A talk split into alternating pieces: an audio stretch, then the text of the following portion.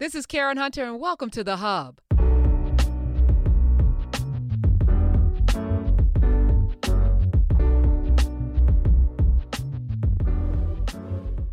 What's up, y'all? Oh, wait, let me get my. Yeah. what you're doing. Oh, while you're doing that, I just want to shout out Al Dozier. My Al is the man. Oh, he hand etched these for our conference, and this is a brother who was in the Air Force. Who in his uh this is his side hustle. He does this for for organizations, and I mean this this right here is psh, so And I don't drink enough water. I wish I look. I left mine. I got the orange one on purpose. I like to. It's it's, it's in there by the bed, so I get up and drink water in the middle of the night with my. Thank you, Al. That is Yeah. those are beautiful and. Ooh, that was a whirlwind. This time, yeah, uh, Saturday we were in session. Yes, we were. We were probably having our COVID uh, panel, which was fire. Um, and just let me just shout out all of the what. First of all, the bags that didn't come. The bags will be mailed out. The company is going to mail out individually. Everybody's going to get their bag for those. of- take. I wish I could have been part of that conversation. I know you. You did. No, Michelle Yaboa is. I think she is uh, Dr. Michelle Yaboa, who's the wife to Dr. Nana Yao, who was on the panel. Yeah. The force of nature. She's about four foot eleven, but you do not want to mess with her on any level. hold on, hold on, let me get this. Let me get. Hold Yeah. on. Now. All right. Yeah. I'm, not, I'm I'm I'm on I'm on the Knubia app now. It's Okay. amazing all of this that didn't exist 15 minutes ago and is now everywhere. And I'm trying to get the volume now so I can see everybody. So you so how did you do everything? Was It was all good. people, all the people, you know, Karen Taylor Bass and her team. Um, as I mentioned, Michelle and Tramel and uh Izzy. It was like people who were registrants who were just trying to help everybody. Um, it was just so beautiful. Christy Purnell praying. Who knew she was a whole ass bishop who prayed us, prayed us into the into the conference and then gave us our lives at the at the COVID uh Yeah, panel. reading her book. I mean, my goodness. this woman. Oh, I mean, just you know, and I've never met her before, so it was like it, it was interesting to Oh, really? You must have said that at the very beginning because when I walked in, y'all had just started. So Yeah. what? never met her face to face. She's only been on Zoom the whole time because you know we met during COVID, and so it was just Zoom. So it was it was, it was that way with a lot of people. Never met Reyes. next to Reyes, y'all. Didn't recognize. and we we're chatting because you know I kept my mask on. Mhm. And so we're sitting there chatting, and he was like, "Yeah." I was like, "Yeah, it's interesting. Never met you. Never met you." He was like, "Yeah, I never met Karen. Never met Dr. Carr." And I was like, telling you that. yeah, I was like, maybe he's just being funny. And then somebody, uh, Gerald, uh, Gerard, Gerald Moore, uh, who does tech for Young Young Brothers, he's a Yes. power powerhouse. He came up to me, gave me a hug and everything. And then Urias was like, Karen, and I was like, what? Bro, We just stood there and talked for ten minutes. Like you ain't recognize my voice. It's so funny. But that's how crazy it is because you know Zoom gives you a different perspective. People. You know, we look the same, I guess, but maybe not. Maybe the energy's different. Look, I don't look these two years of COVID since we saw each other because that's the first time we've seen each other since I came up that last time we were together in the studio. And a lot of people have reacted differently to COVID. You just took the time to basically just get everything together. You did no wonder healthy, wealthy, and wise. You look great. I was like, look at Karen right here. Like some people said, okay, this is COVID. I'm gonna sequester and just lay down. They gained 5, 10, 100, 500 pounds. Other people went in the other direction. You went in other direction. I, I, I, You- I did my COVID nineteen, but then I had that surgery, and the- weight is not really good for the for the for the knees, and you know, so I'm but you did like, something about it. It's it's one thing to talk about. It's nothing to be about it. And you I'm still, definitely I'm still in the midst. I got I got a few more pounds to get the lbs, but you know, listen, we, can work with these, Dr. Carr. we can't be around here shuffling and out of breath and not being able to, you know, live our best best lives. And we're going to Jamaica next year, so Jamaica. Oh, you know, they got them falls, they got them hot springs. You know, I want to be able yes. to on a horseback and go see alligators and bamboo Boy, forests and all of the, you know, I want to jump off of Rick's Cafe and don't worry. and we're gonna we are we gonna follow uh Dr. Almond all up into the blue mountains, following the maroons, man. She know all the little spaces. She was talking about that Saturday. Good night.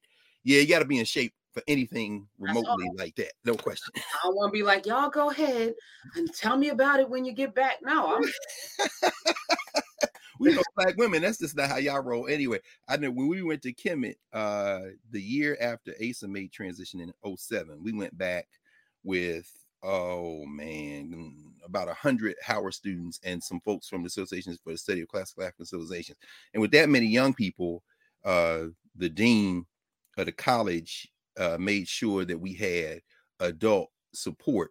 And uh, Dean Donaldson, who is now an ancestor, it was a previous era, and the elders, he he sent his people, his lieutenants, and several of them who are all now retired they climbed in every tomb, temple, pyramid. And I'm looking at Miss Kemp, like Miss Kemp, Alma Kemp, who is my heart. She's she was his administrative assistant for many years, and now she's retired.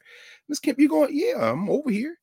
And that was just the rule. My mom went in everything when she was over there. She's like 82 years old. She went in. I mean, black women, y'all just say, you know, well, we here. What do you think? I'm just gonna sit out here? I mean, and you know, some of those pyramids are no joke. The Red Pyramid, the Bent Pyramid, Dashur, Maidum, you know, it's a narrow granite passage. And they just went straight down, straight up, and now standing in the chamber, like, well, which of course, when you're 19, 20 years old, rewrites whatever your thought your expectation was uh, when you see an elder go down in there. Now it's like, well, I got to you know, in fact, I just mentioned one other thing. We had a couple of young people, like a lot of us, who are claustrophobic. Well, that's you know, so they did the best. When I tell you those black women, and my mom did a couple of times, okay, you talk about praying children in and out of a space. I'm over, no, just breathe, just breathe. They start singing one of them old hymns. I mean, it just, you know, there is no black community except the one we make. But in those moments is when you know there's something to this question of African spirituality. But it was those sisters, it was those elder sisters. I mean, just like Yvette, and then when they did it and came out, the claustrophobia not only disappeared from what that moment was, it was like it changed my life because now I'm not scared of closed spaces anymore because now I have a point of reference that I'm okay. it was real. I'm like, so anyway, I know you're gonna go up and into everything, and you gave that energy this past weekend too, Karen. In well, terms, you know, it couldn't happen unless people trusted and had also the wherewithal to do this. I didn't know what to expect. I didn't know whether people would show up. I didn't know. You know, my biggest concern was make sure everybody came and left safely. I just wanted everyone to be healthy out and in. Mm-hmm. You know, mm-hmm. like I just don't want anyone to catch anything on my watch. And yes. so far, knock wood, everybody's good. Um, but that was my biggest concern because we're in spaces now where folk act like there's no pandemic, there's no COVID anywhere. And listen, I don't want allergies, I don't want the flu, cold, nothing. So I'm good right now with the mask forever. forever. So, including where we were. Yeah. I mean, we nobody know, had on a mask, not the was like, yo, is it over?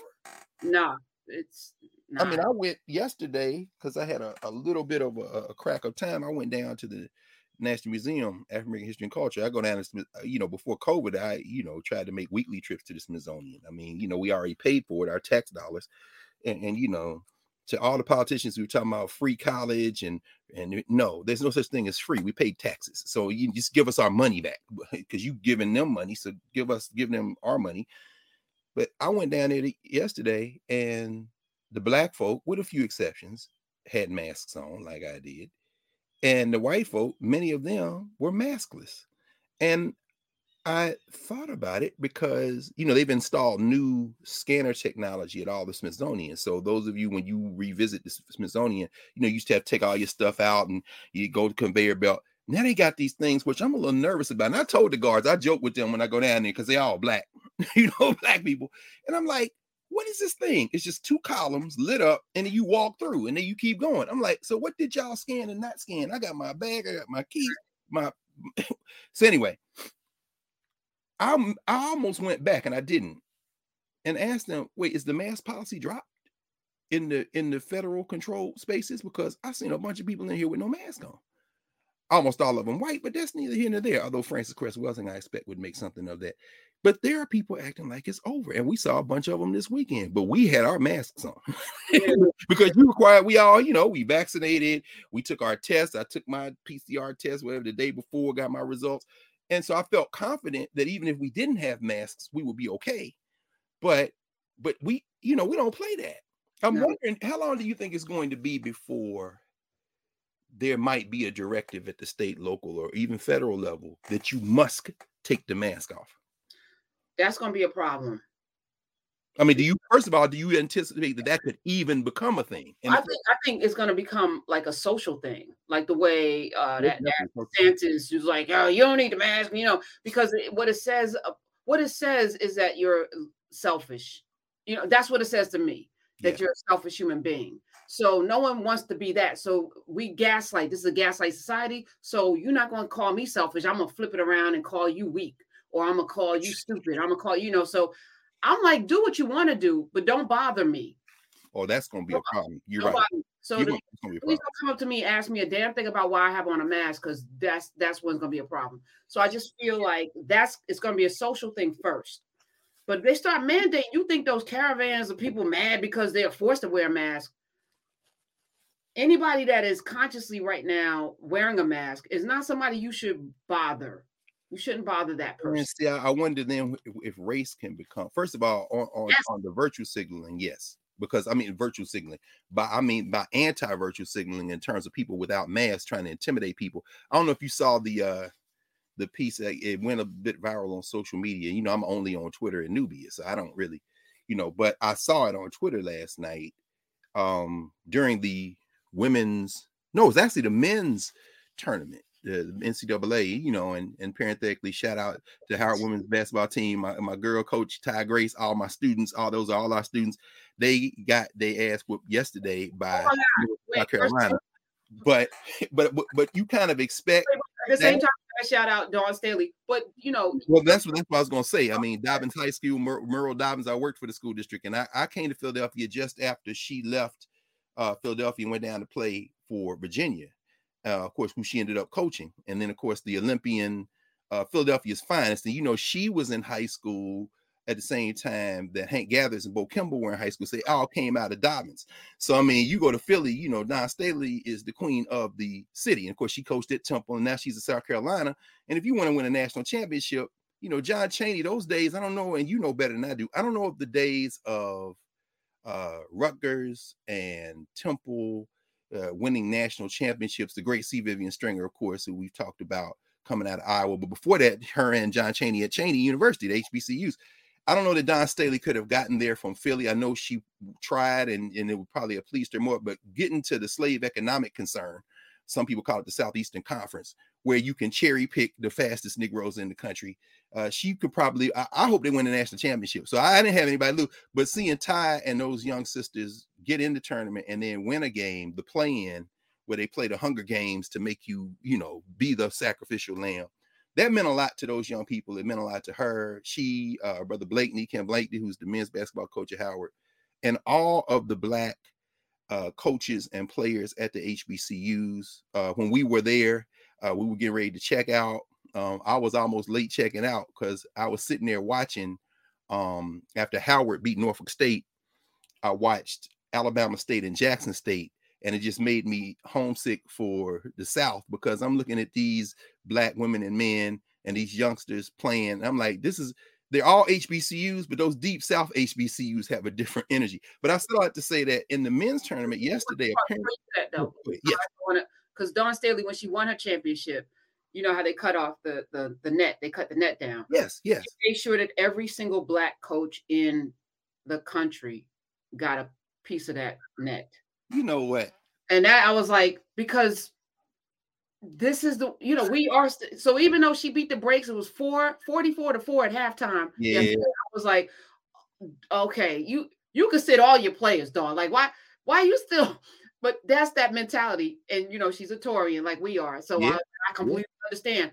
But to also the community part. I'm a I'm gonna win this championship, but I'm not here by myself. I'm I'm gonna make sure I send a oh, piece of that's this real. rope to every single black one, but every single black coach. I out love that. And I so I got a piece of that a piece of that rope from See, the Yep. That's what I'm talking about. That's what I'm talking about. And and to her credit, yeah, it was tough. And yeah, in the social structure, and a lot of other people, they was clowning. Oh yeah, it's a slaughter. But in the second half, even though the score was lopsided, they scored about twice as many points as Howard, but not as many. So you know, she's no Gino Armorini or whatever that guy's name is up in UConn. I mean, him. Uh, what's the boy's name? That was a UMass. He down there uh, picking cotton in Kentucky. Kalahari. Yeah, yeah. I, I was on campus that night. John Chaney said, "I will kill you. I will kill you." and his players stopped. Stop, his players stopped John Chaney from going to jail that night. That little smarmy mouth John Calipari. But anyway, she that's not Dawn Staley. So that's I didn't know that. That's oh, that's beautiful. Of course, but it but but that's who she is. That's beautiful. No, but so yesterday they um Indiana was playing somebody, I forget, and the ball, you know, the ball sometimes get wedged up at the top of the backboard, and so they'll get a, a, broom or something, and they had one of the taller players on Indiana was out there, and the referee's a short guy. He, he they tried to put him on a chair, and he couldn't get it. So then this white cheerleader, male cheerleader, walks over with this kind of diminutive looking. I don't know whether she was Asian, Latinx, but she wasn't white. Cheerleader, and they do the thing where you know they boost them up, and then he went up, and her feet were in his hands, and she picked up the ball and dropped it down. Everybody started cheering. Well, on social media, the the, the Hicks, the hayseeds, the white nationalists said, "Oh, that was magic, except for the virtue signaling, because both cheerleaders had masks on." So to your point, you know they they've already started the take those masks off. You saw that uh cosplay uh southerner um, the governor of Florida, the illegitimate governor of Florida, because both those elections were stolen through voter suppression and throwing votes out, spoiling ballots. Uh, the one that would that made Stacey Abrams uh, the governor of Georgia, but then Brian Kemp and figured out a way to steal it. So yeah, everybody um, cheerleading for that Georgia Secretary of State Raffensperger. He helped Brian Kemp steal that election in Georgia. And of course, in neighboring Florida, Andrew Gillum should be the sitting governor of Florida. But uh, DeSantis and his crew figured out a way to steal it. They had a Republican Secretary of State. But that having been said, uh, you know, when those kids were behind him, those children were behind him, he's like, y'all take those masks off. See, and I saw a, black kid over there. One boy, he had his mask off already. The other kid had his mask on. I'd have been like, why don't you take it off? I'll, I'll get your moms to come over here and do it. Get your mama to come take it off. In other words, you're gonna you're gonna somebody gonna get their ass whipped out here telling people to take their masks off. In fact, I'm probably you know it's probably already happened. I'm concerned though that if they begin to say you must take your masks off, which with as you say trigger a whole nother thing, that the burden could shift to us. I mean, because you know how long, and we, we, you know, these were all the jokes those first few months when we were sequestering, and then we, you know, we started this how many more times they gonna let black people walk in the store with a mask on? Mm. this is what, when when everybody else is taking them off. Is what I'm saying. Right. I mean, Ryan Coogler, the mask and the glasses, and I don't mm. know if he's stealing money, and I don't know if he's a bank robber. You know, you you are making a point. I'm gonna see how it's gonna play out. But the thing that encouraged me when we were at the COVID panel, and I asked how many people have never had COVID. I think 95% of the people in our conference have never had COVID. That's right. the average in America is 51%.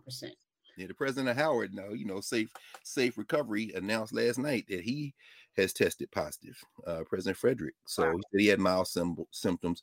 But at this point, you know, I was asking some of my you know friends who are medical doctors. You know, my a good friend Reba Kelsey, who's down at Morehouse School of Medicine, being one of them. I said, Reba, you know, is it just going to be that we all got to get it at some point? This is crazy. Because when all those hands went up, I was like on Saturday, I'm like, yo, look at all these people with their hands up that never had COVID. Yeah, well, that's because we wear masks. I mean, Christian said it's not it's not a secret. You know, it's not anything magical. No, it's not. The tool is the mask. It protects you and other people from catching stuff. And I don't know what the problem is. If you don't want to wear your mask, don't wear your mask. But what you're not going to do is tell me that I have to take mine off. We're gonna have a problem. This is what I, problem. And I hear what you're saying, Dr. Carr. But there's gonna ooh. Please. I mean, I mean, you, can you see it though? I can see it coming. I can see it, but yeah. don't do it that that will be the the last, the final straw for I think a lot. Yeah, that's true. And then some of us just uh, you, everything, you know, these these severe circumstances have created um have created have revealed things like everything else. When you burn something to its essence, the only thing that is left is the thing that can't be burned. I mean, it's the thing that you find at your core. Um, you know, I, I joked and I still joke and say I ain't never got to leave here because it's just a lot more convenient to work but I was I was very happy and energized just being around the folk, the Nubians, you know, and, and all the folk who are in that larger universe, that hub that you've built over the years, and just being there and being in dialogue, you know, being able to sit with Nkechi Taifa instead of being on the phone or Zoom and talk through and walk through this critical race theory stuff with a battlefield lawyer who's dealing with reparations, just testified in California for their reparations bill, to be able to do that in real time with other people sitting around having a conversation. I miss that. And then the other side of it, though, in terms of masks, is if there were no disease, I quite frankly like being able to put on a baseball cap, put on a black mask, have my hoodie, walk through the museum, and if I don't open my mouth, nobody knows it's me. so I mean, there's a whole nother dimension. you know? um looking in the chat we got a lot of stuff oh, i love us i love us um one yes. one more thing i want to shout out adjoa Asamoah uh her handiwork today landed in uh passing of the crown act in the house yes this is one leg of the whole thing that will allow for people to show up in spaces like however they want to be with their natural hair their kingly queenly crown yes. grabbing the sun Yes. And not be uh, fired and harassed on the job as a result. we hope. You know, it's going to be a lot of litigation. Yes. You already also, know it's going to be a lot of litigation. Also, a lot of, you know, again, gaslighting. You know, I didn't fire you because of your hair. I fired you because of, you know, if they're smart. But these people aren't even trying to be, they don't even give a, I mean, it's weird to me that they are just like. Is it uh, weird? It is that is you. It weird? Are, is it weird or is it, is it white supremacy.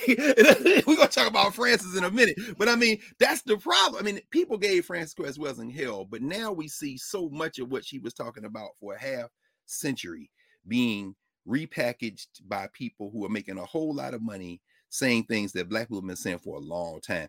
I don't know that it's that it's weird. In fact, well, before first of all, you're right. Let's congratulate Adjoa, that whole team, all those sisters and brothers, particularly sisters who've got this legislation passed at the state level, local ordinances, and now the federal legislature. But here's my question to you, Professor Hunter. Does this sail through the Senate? Hmm. I don't know. I, I, mean, I have no way. I'm hoping it'll just be a, you know, but I mean, there's at least one member in the White Nationalist Party who has hair that is what, should be protected what, under this act. So what's the problem with it? Like what what can what can the opposition how do you explain your opposition to this? This is because you, you, have to explain why you don't want this legislation, which is mm-hmm. discrimination. I mean, you, you I, if, if I'm a journalist, I'm going to ask you, Manchin or Sinema, who are Democrats. Oh, or, they'll vote for it. This is low Frank Graham, or yeah. you know, I'm gonna ask you what what is your opposition to it, Lindsey Graham? What is your opposition to it, um, Kennedy, Kennedy. Scott? Yeah. What's well, I think the, it, well, it, the, the, the I think in, in a case like this, where you don't want to be called a racist. Yeah, this is an obvious one, right? Well, the I mean, the Emmett Till legislation was obvious too, and what uh, their, their argument was this is already protected this is already we, we don't need extra law. This is and, an extra law. So they they did it on a technicality. Those that were and it was overbroad. And it was overbroad. This is this was that little racist out of Kentucky, junior senator, white nationalist out of Kentucky's argument, which is why he held up the damn bill by itself. Uh, their argument is that it had the potential to capture in the language as it was originally drafted people whose behavior shouldn't be covered in other words, it, it, it, uh, Justice Brennan used to say when he was in dissent, particularly the death penalty lines of cases, Furman versus Georgia and those McCleskey versus Kemp. He said, "What y'all afraid of? Too much justice. That's what y'all afraid of." In other words, we got to put a limit on justice. It's you know, so when you lynch somebody, the technical definition of lynching does not require death. in other words, if you come with your people and surround somebody and arrest their movement and take them somewhere, you could potentially be charged with lynching. That's lynch law. I mean, that's why Ida Wells wrote that book, Lynch Law in all its phases. In other words, there is when the minute they come to you and say, Hunter, where you going? And surround you and say, No, you ain't going over there. You ain't going in the subway. Bring your ass over here. Come on. You, you could charge them with lynching. I mean, they ain't got to put a rope around your neck. So, of course, the junior senator from Kentucky is he's scared of that. Why? Because well, a lot of his homies gonna get caught up in that cats in a pizza parlor that, that blocked the passage so the sister can't get out with her slice. I mean, now wait, wait, what? What? In other words, so is there a legitimate dimension to that? I don't know. Let's let the courts figure that out. But he held it up. So I think their argument on the Crown Act would be overreach. Mm-hmm. It'll be mm. overreach. It'll be they'll say, well, this is just another example uh, to make fun of uh, of that foghorn leghorn in Louisiana who don't talk like this, who was a Democrat Shout out to Gary Chambers, who's running uh, in the Democratic primary in, in Georgia. I mean, in Louisiana. I, I, just love that brother for any number of reasons. Um, if you've seen his commercials where he lights up the blunt If you see his commercial where he burns the Confederate flag, I mean, have you interviewed him yet? Uh, yeah, I put, I did. Did I put the video up yet? Oh no, I must not have seen it. No, I haven't. I haven't. Oh, I got it. I got to see. You probably had him on before this. Long yeah, no. Tanya and I talked to him. Did you? So I was saving it because he had a challenge to Lin- to um Lindsey Graham to um Jamie Harrison.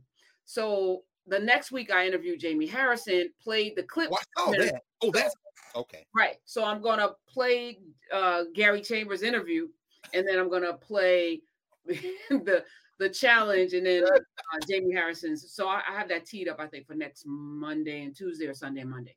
Oh so, yeah, we gotta. I, I can't. I gotta. Because no, the thing about people who don't know anything about Gary Chambers might think that that performance is, and it's authentic, but you might think that's all there is. Oh, there's a, there's a sharp-minded work. Gary Chambers is a sharp-minded cat. Louisiana can show up. Y'all better show up. Um, because y'all, do it. We have the numbers, and this was yes. The numbers are there in Louisiana. The numbers are there in Mississippi. The numbers are there and definitely South Carolina. The numbers are there, getting there in North Carolina. We have a bunch of states that if we show up in the numbers that we actually are, 90% of us, 80% of us, those states are we could just take them. Yeah, and, and, it, and it wouldn't even have to be major. I mean, it's interesting. He was talking about Oscar Dunn, and and mm-hmm. encourage people to look up Oscar Dunn. In fact, there's a oh, there's a book that came out in the last six months on Oscar Dunn. It's kind of a graphic novel, which I thought was an interesting approach. But Dunn, PBS, Pinchback, all those Reconstruction era elected officials who, who were Republicans, and uh, the white nationalists will seize on that and say, "See, black people were Republicans," but the step they're missing, of course, is that Republican and Democrat are just tools. And so, you know, uh, Roland interviewed Chambers the other night, and we that was a Thursday night, so I was on it. So, you know, we, we you know, we, we were talking about him and to him and with him rather. And his approach is the approach we should take this at. You know, there are two major political parties in this country. Joining them does not mean that you have to believe everything they believe. You're using them. Black people need to remember our history. In this country, we have used the major political parties to advance Black interests. So people say, well, we need our own party, those two things are not mutually exclusive. When you look at the history of Black people, and again, when you you know look at what happened in Gary in 1972, and then in the years after Gary, the Voter Rights Act 1965, and then by 1972, you start seeing Black elected officials in greater numbers. They are at that meeting in Gary. Coleman Young, who's in the state senate in Michigan, becomes the mayor of Detroit. I mean, there are many others who are there. And one of the things Ron Walters used to always talk about, and not just Ron Walters, I think about um, Robert Smith, who's still around, uh, Mac Jones, who's still around, who, you know, son Bomani and daughter, um, um, uh, uh, what's her name? Uh, Tayari Jones, the, the novelist, the, the, writer. You know, people probably know his more famous children, but Mac Jones, these were the architects of black politics. uh, Shelby Lewis, um, uh, out of the South, out of Southern University, and all those folks who were down there, uh, Jewel Prestage, I'm thinking the sisters who were all involved in this field of Black politics. You know, the argument is a Black political party is where you gather people to come up with a report card. Here are the 10 things we want as we construct a we. Here are our agendas. And then you engage in two party politics according to what your independent party has done. That's what the white boys did in creating what they call a white primary in places like Texas. When you look at Nixon, um, the Nixon cases in, in Texas, when you look at all of those cases where black folk had to bust the white primary, it's because the Democratic Party was the electoral apparatus, but within the Democratic Party was the white supremacists who tried to privatize their action. And what the Supreme Court said is you can't create a situation where the Democratic Party becomes a wholly owned subsidiary of your private political associations because what you've done in effect is now endorse what you do privately through state action. See, that's the membrane through which white nationalism has been able to uh, to extend itself and to preserve itself. As long as they can put something into the field of private action, you see, they, they can keep it as private action. They have made the case, and the courts have allowed them to do this. Federal courts they they can make the case they can do whatever the hell they want. Freedom of association. That's why after Brown versus Board of Education, you see the creation of all these black private schools. In fact, there's a little book called Overturning Brown. I wish I had it at, at hand. I would show it to you all, where you see all these academies in the South, all these private schools in the South, they come after 1954 because if it's a private school, you do what you want. And then, of course, there was the challenge from the federal government of now having to force some of these schools, at least the colleges, like Bob Jones University and others, you can't discriminate if you're getting federal financial aid because that money comes from the federal government, comes from the people. Therefore, we now have a say in these discriminatory practices you have on campus. But anyway, that's neither here nor there. The point is, and as it relates to Gary Chambers and what's going on in Louisiana and how we're thinking about this in terms of two party politics, what we have to do, what we have done, what we have always done, is have political formations that are independent of the two parties that we then use to direct how we engage using the two parties as avenues to exert pressure and to secure resources for ourselves. This is one of the pillars of the definition of black politics. How do black people secure resources for ourselves? So when you read the work of Mack Jones, when you read the work, work of Robert Smith, when you read the work of Jewel Prestage or Shelby Lewis, when you read the work of the great Ron Walters, who um, who uh, Robert Smith in his book From the Bayou to the Bay wish I had it. Oh, yeah, here it is. This is Robert Smith's new biography. I just, in fact, I just interviewed him. Autobiography of a Black liberation scholar. I've talked about this before. Robert Smith says Jesse Jackson is the most important black politician of the second half of the 20th century, and Ron Walters was the most important black scholar activist of the second half of the 20th century. And people could debate that. I think it'd be an interesting debate to have and discussion. But what you can't do is dismiss that insight from somebody who was there the whole time. And I don't know that I would disagree with him. In fact, I'd be inclined to agree with him because I'd be hard pressed to name somebody who was more important influential. Some people might say Adam Clayton Powell, but again, I don't know. I think Jesse Jackson, no Jesse Jackson, and the formation that the Jackson campaigns of 84 and 88 represented, and mo- equally important, the work that young Jesse was involved in as a junior lieutenant in that move from the 1960s forward that resulted in the Voting Rights Act of 65, among other things. Uh, arguably, no Jesse Jackson, not as an individual, but as a figure in the formation that emerged out of the 50s and 60s. No Jesse Jackson, no Barack Obama, president of the United States. Mm-hmm. it's it's it's fairly clear. So when I hear, particularly, I am not gonna put this on young people. I'm gonna put it on everybody. When I hear all right, people say, "Well, Jesse Jackson, Al Sharpton," they start roasting. I'm like, so clearly you don't know the history. And we're not talking about identity. We're not talking about personalities. We're not talking about what you know. All of us are human, which means we all got the, the possibility to get taken out with some with some personal revelation. You know what I'm saying? But at the same time, looking at the larger political context, it's hard to make that argument. But anyway, black politics, as Smith and others have defined it, Smith, Jones, Walters, Prestage, Lewis, all that crew, and their students, is really about how do you organize black people to secure resources for black communities. It's just that simple in terms of that, that grounding pillar. And in Ron Walter's case, who traveled the world, his book 1994 5 pan-africanism and the african diaspora walters understands black politics not just as a u.s phenomena, but as a global phenomenon. So he looks at Latin America, he looks at Africa, he looks at black politics in Europe, and you, you start seeing this. So anyway, I set out to say that where we are today, when you see a Jamie Harrison, you see a Gary Chambers, what you're looking at is the failure of the black politics model. Mm-hmm.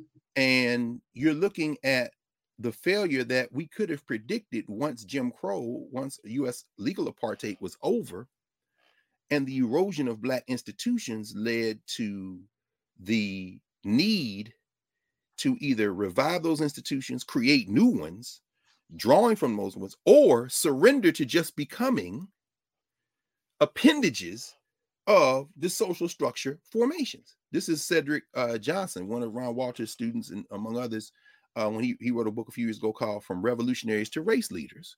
And the cover of the book is a picture of them at Gary, Amiri Baraka, Jesse Jackson, all them on the cover.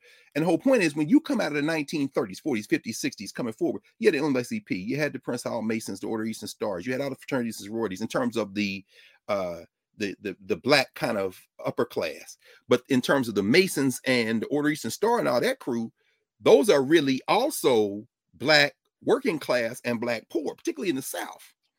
And then when you add to that the network of Black people who are working in formations that are walled off by apartheid, the black teachers, the black doctors, the black lawyers, as few as they, as they were. What you then have is a set of structures that can inform a black politics. So when you see someone like uh, uh, uh, uh, Diggs, Congressman Diggs, Charles Diggs out of Detroit, his family owned funeral homes.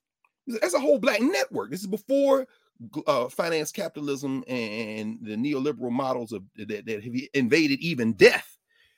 You know, they come in. I mean, when you read Carla Holloway's book "Passed On" about the history of death, as we talk about, you know, the funeral practices, that was a time when black people controlled all of that from the churches to the funeral homes to the cemeteries. But now, of course, that has been invaded by white people. But you know, Diggs is in a position to run for and win elective office and become a founding member of the Congressional Black Caucus, to be the black congressman who goes to Emmett Till's trial in Mississippi in the 1950s, who uh, has a staffer, Randall Robinson, who creates Trans Africa to deal with these Pan African questions. He's in a position to get into office because the people in Detroit know him because they've been burying their families. It's an institutional foundation for a black politics. It's very different than now because what you know Johnson Chronicles, what Walters talked about before he made transition. What you see is by the time you get to the 1980s and 90s, increasingly there's a new generation of black politicians who don't have those institutional ties. And by the time you get to where we are now, you've got black politicians who have no institutional ties to black people. Yeah, they may have been born in black communities. Yes, they know black people. Yes, they love black people, but there are no strong independent black political formations. And now I'm not saying that those ones that that were during apartheid either don't exist now, they do, or that they were completely progressive and pan-Africanist and black power. No, they weren't. But apartheid was so bad that the things we were attacking, we could all agree on. This is Cedric Robinson's argument in his little book, Black Movements in America where he says, you know, there are two divergent political traditions in, in, in black the black United States. You've got the assimilationist tradition, which has always been here. Those first Negroes petitioning for rights in Virginia and other places who are working this stuff out, you know, who are the foregrounding of that black elite who are modeling their notion of black liberation on proximity to what white, the white standard is of citizenship and that's not to dismiss it at all it's to say that they are in they are in conversation with that because they're closest to it and then he says robinson says the vast majority of black people this is the politics of the plantation the fields. These negroes have contempt for these oppressors. They see what it is. They understand oppression as the rejection of africa in all its formations. They develop a politics that is communitarian that is separatist in the sense that not hate white people kill white people but we're not with them. We don't want to be with them. We reject the culture. We reject the moral standards. We reject all of that. And so, what you see is these two divergent political traditions always existed. But in moments when there was an agreement between a simple objective, sitting where you want on the bus, be able to apply for and get a job, be able to vote, they come together. And that's where you see progress. The Montgomery bus boycott doesn't work if it's just Dr. King and the petty bourgeois members of Dexter Avenue Baptist Church. You got to have those women who are washing clothes in these white folks' house, these brothers who are out there toiling the fields, mowing the grass, planting the corn. And when you put them all together, because if you say stay off the bus in 1954 in Birmingham, that don't affect Martin and Coretta King. They taking Yolanda back and forth in their car. You got to get all them Negroes who ride the bus to stay off the bus. They're making the sacrifice. And so the civil rights movement, this is Kwame Ture's argument in Ready for Revolution. You know, the civil rights movement is made by the masses of the people, and that's everywhere. So anyway, I set out to say that these politicians today who need black votes, certainly in most of the districts, there are a few, like Ilhan Omar, for example, who is in a district which is majority white, you know, and, and keeps getting reelected, and hopefully will keep getting reelected. But most of these black people are coming from black districts. And so they're going to get the black vote, but that black vote isn't as tied to black independent institutional formations. So when you look at a guy like Jamie Harrison out of South Carolina, his strategy is the Democratic Party strategy. Why? Because he's an employee of and a wholly made subsidiary of the Democratic Party. And so he ain't going to be able to say but so much. So when the cameras go off and he's sitting somewhere and everybody's sitting around and ain't nobody else around here listening, and you ask him a question, I suspect it to be a very different answer. It's a governance answer there. But once the oh, we're back in the meeting. Okay, y'all, we got to really think about what's best for everybody. And you know, what's good for black people is good for everybody. You keep making appeals to people, and as Malcolm said, you're speaking a language they don't understand. Gary Chambers can count too. And he looking like we don't need the Klansmen. I'm gonna burn this Confederate flag and put out a commercial. Because guess what? You were never going to vote for me. Now, that thin slice of white people in New Orleans and Baton Rouge, that thin slice of white people in Shreveport, and some of them white people around there in Gretna and around them three, four white, we cobble them together, and then all of us vote, we win.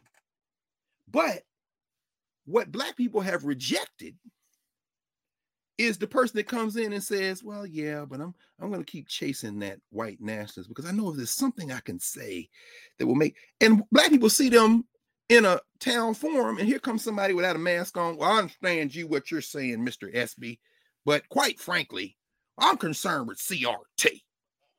And then the answer is, well, you know, I'm concerned too about intrusion of government in the classrooms, but this isn't really about that. What we have to understand is that enhanced education, quality education helps all our children. The black people sitting there like, I ain't voting for this nigga, bro, because he going he Gary Chambers comes in and says, Why are you concerned about CRT? Do you even know what it is, Connie? You don't know. You shopping, Connie. Get out of here, Connie. In other words, I'm not going to pretend like you're going to vote for me. At that point, black people said, well, Shit, let me see. Is my registration? Oh, how many IDs do I need? I'm going to get five more than the ones you asked for. How many? In other words, we take it back to what we did in the 30s, 40s, and 50s. These new laws are some of them are worse than the ones in the 30s, 40s, and 50s, and some of them aren't. But we won't be stopped by that if we have a reason to go, and that's independent black politics. And that's what Mack Jones and them, that's what Robert Smith and them, that's what Ron Walters and them would look now and say, this is what we have lost because we have confused Democrat and Republican. Joe Manchin not a Democrat. He represents the energy party. we call it the lobby, but let's be clear. Kyrsten Sinema not a Democrat. She uses a D to vote, but she's in there with all the billionaires that fund her.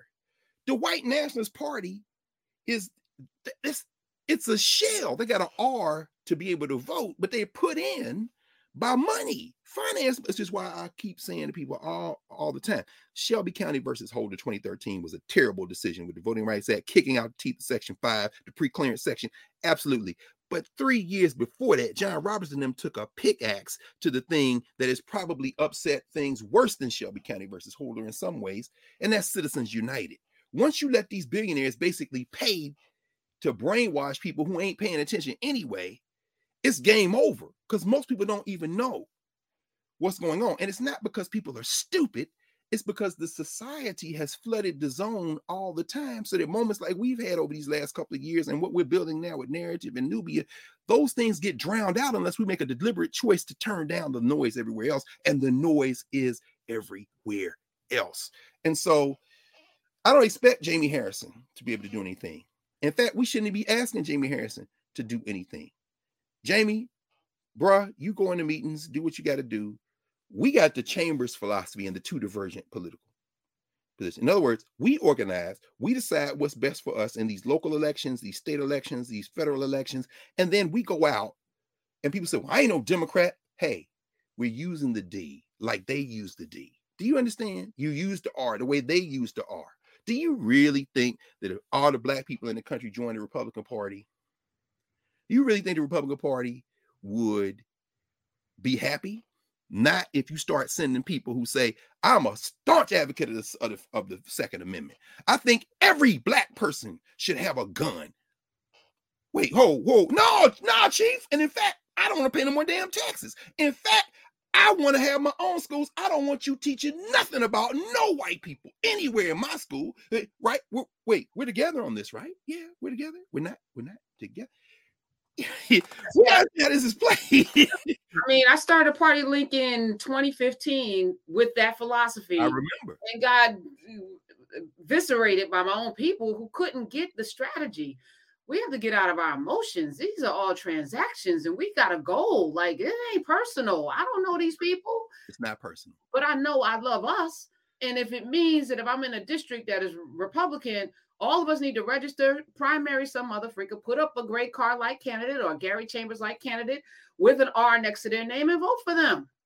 Wouldn't that be something? It's not rocket science. It's Damn, not, it- it- it's not rocket science, it's tactical, right? And this is where the question of independent black politics becomes important. And again, this is not and, and here here we have to, like you said, we have to be very careful here. This isn't an endorsement of the two-party, either party, Democrat Party or the Republican. It is a recognition of the real politic of a two-party system right now.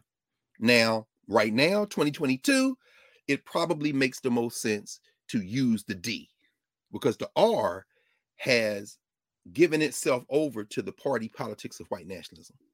That's where it is. And for the foreseeable future, that's where it's going to be.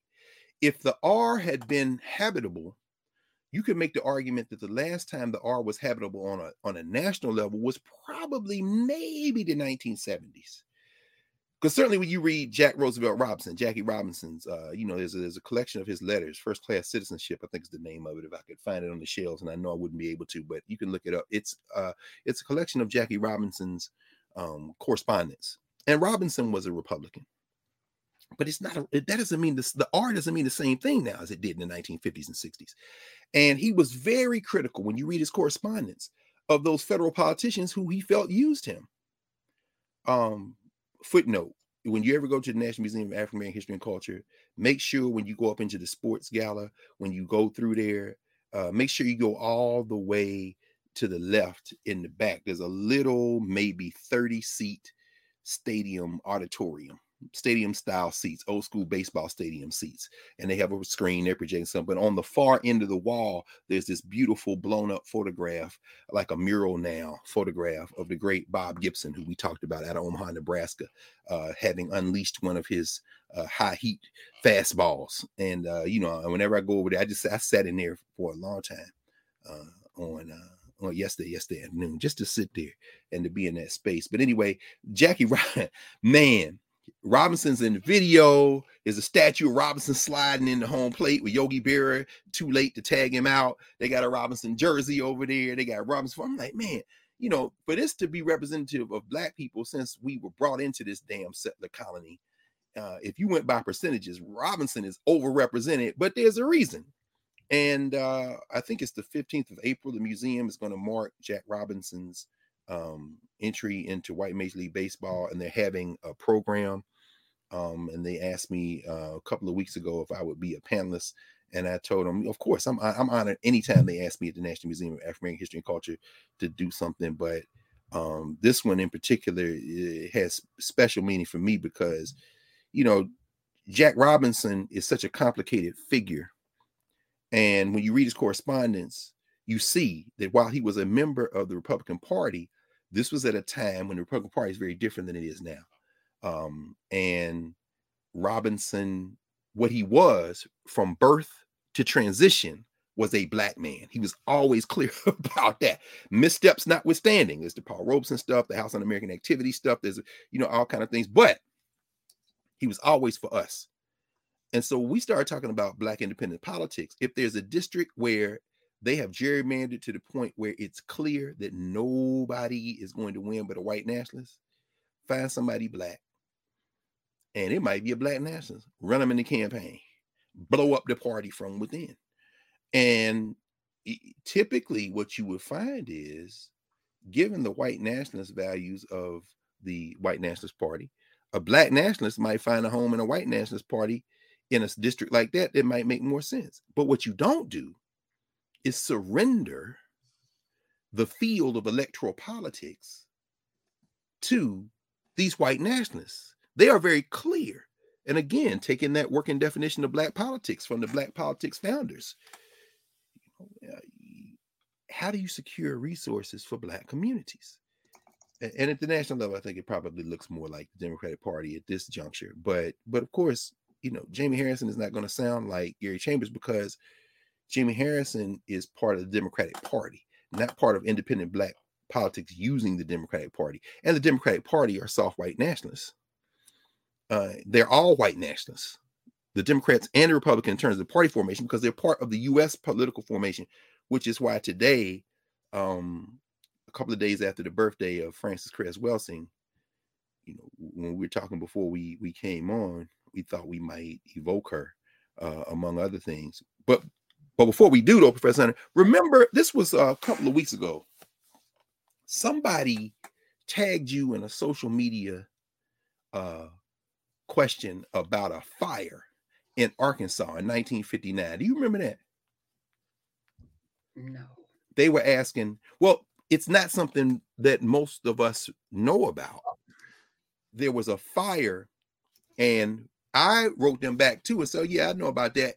And I had the book to talk about it, but I we we ran out of time. This is the book. Was this Wrightsville? Yes. Wrightsville. Yes, yes, yes, yes. Yes. Remember Wrights? That's exactly right. Yeah, you remember. Yes, Yes. yes, yes, I do remember. Yes. This is the book. Uh, Grif Stockley's book, Black Boys Burning, the 1959 fire at the Arkansas Negro Boys Industrial School. Mm-mm-mm. There was a fire March the 5th, 1959, at the Arkansas Negro Boys Industrial School, a fire trap building.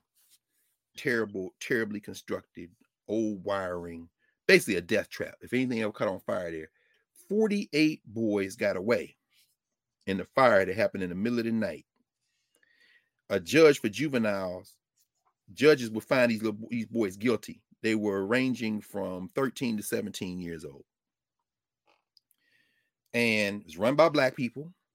The governor at the time was Orville Faubus. Uh, y'all heard that name, Faubus. Faubus is famous in the country at this point, if you know him at all, for the social structure. He was the governor of Arkansas when those young people from Horace Mann, Paul Laurence Dunbar high schools in uh, Little Rock, Arkansas, uh, forced their way uh, under the tutelage and leadership of black teachers and the NAACP local chapter, uh, statewide chapter led by Daisy Bates, which we talked about um, early on in class, uh, into Central High School. And Faubus was the governor. Remind me of uh, the great Charles Mingus, uh, Fables of Faubus. Some of y'all heard that song where he made he made a whole song roasting Faubus. Uh, let's go. Dun, dun, dun. They, he, he's talking to one of the musicians in the band, and you hear him say uh the the the, the kind of melody of song is dun dun dun dun dun dun dun dun dun. You know, Mingus was a bass player. Bum, uh, you hear the horn, mm, uh, dun, dun, and then and then they start singing, and uh you hear Mingus say, "Name me someone sick and ridiculous," and then when Governor Faubus. Why is he so sick and ridiculous? Two, four, six, eight. He tells lies and teach you hate. Mm, and then they was it's like an eight minute. And he's like, Tell me someone sick and ridiculous, Danny. And he says, Faubus, Rockefeller, Eisenhower. They start naming everybody. Why are they so sick and ridiculous? it's like, Oh, he won't let us in his school. Then Mingus says, then he's a fool. And you hear, oh, fool. And then they go back and Fables of Faubus is one of the great jazz performances of all time. And of course, Faubus is the one that Louis Armstrong lights up. Because remember, Armstrong is was considered at that time kind of a go-along Negro because he didn't say a whole lot public, but that is a complete misreading, a complete misreading of Louis Armstrong. But Armstrong, at the same time, the State Department started sending jazz musicians I won't say jazz musicians, sending our musicians around the world fighting the Cold War with Russia. Like, oh, we're here and we, you know, we have democracy. Blah. So Dizzy Gillespie going through Latin America. Duke Ellington, one of my favorite songs is Duke Ellington uh, with his uh, Latin American suite, where he comes in at the beginning and you just hear Ellington on the piano. It's a beautiful thing.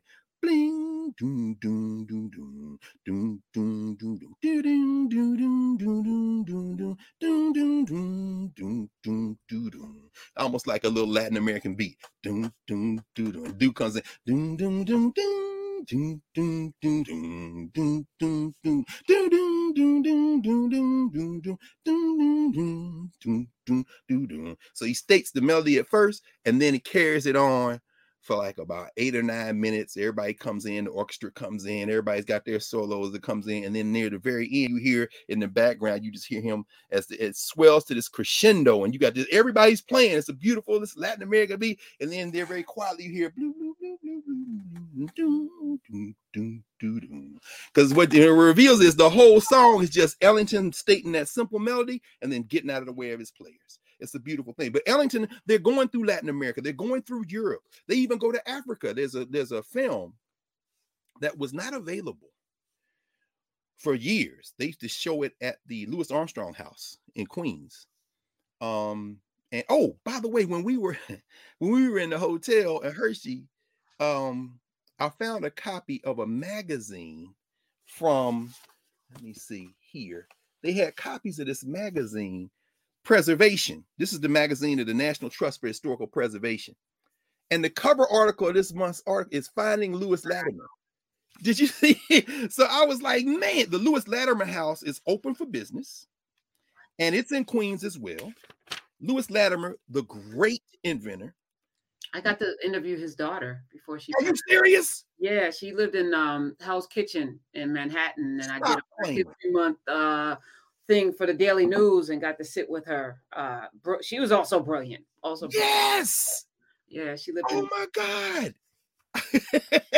I, I can't tell you how happy that makes me. That happy that makes me because that Latimer family. Yes. You know, though, I'm so sad that I again the, the opportunities when you're when you're in these uh, institutions like you know Daily News, New York Times, what have you, as journalists, you get to have these conversations. You have access to people, but I'm in my 20s. You know, without the without the institutional knowledge, without the knowledge of self, and I think I asked great questions, and I think I did yeah. wonderful pieces, but I mean, I did a whole graveside tour of all the black people went to Armstrong's uh, grave and Mar- Malcolm and all of the people, you know, and did this beautiful, you know, piece on where black people were buried in New York City. But to know what I know now with the with this governance structured mm-hmm. understanding of us, mm. and then these people aren't here anymore. Like I, I got to interview Frances Cress Welsing, who we are going to talk with. Her birthday was yesterday. Without, you know, my dad had me read the ISIS papers. Oh, oh, oh. Thank you, though, Dr. Carr. You know, I don't have the same mind, you know, like going through where we are, where, you know, where do we go from here? Community and chaos. Reading that now, mm. reading that now, it just, mm. Well, none of us do. None of us do. I think we all have that feeling. The more we study, the more we hear, the more we experience, the more we learn, the more we wish we could go back to our younger selves. Because the people we met, but the fact that you sat with her is the thing. It's the thing itself because that that is what uh, Tata Fu-Kiau at a Congo used to call uh, Lufuki. Uh, Robert Farris Thompson speculates that who Fu-Kiau taught, basically, in terms of his Congo knowledge, he speculates that that's one of the roots of the word funky, Lufuki, mm-hmm. which means to convey the essence of a human to another human. So when you sit with an elder, you are receiving their Lufuki you're receiving their essence. So even if you would, of course, ask different questions, you sat with her, which means her energy and your energy commingled. so it's okay. you know what I'm saying? That's the DNA of Lewis Latimer right there. Queen Mother Moore, you know, but mm. I, but you know, I, I I remember knowing that she was somebody, you know, obviously, because that's why I wanted to sit and talk with her, knowing that she was somebody, but not really knowing all that this woman brought to you know it's just but go ahead say less let me see the pre- preservation thing and I, and then we're going to do a different little feature today because you know every now and then the doorbell rings while we're doing in class. That's true it may ring today but it won't and there's a delivery so i was like why don't we do like you know what did dr carr get in the mail this week? Yeah you know, I, saved, I saved this piece i've been waiting on in fact you're going to do that for sure no question. This, right. it's called burning bright this is uh, they moved his house it's in queens this is an article by Melanie Rock. Uh, these are Lewis Latimer's tools. Here's his house. They had to move it several blocks because, of course, the gentrifiers came in and wanted to quote unquote develop the neighborhood. So they moved it up from where he is. There he is, right there. His grand, his father came out of enslavement.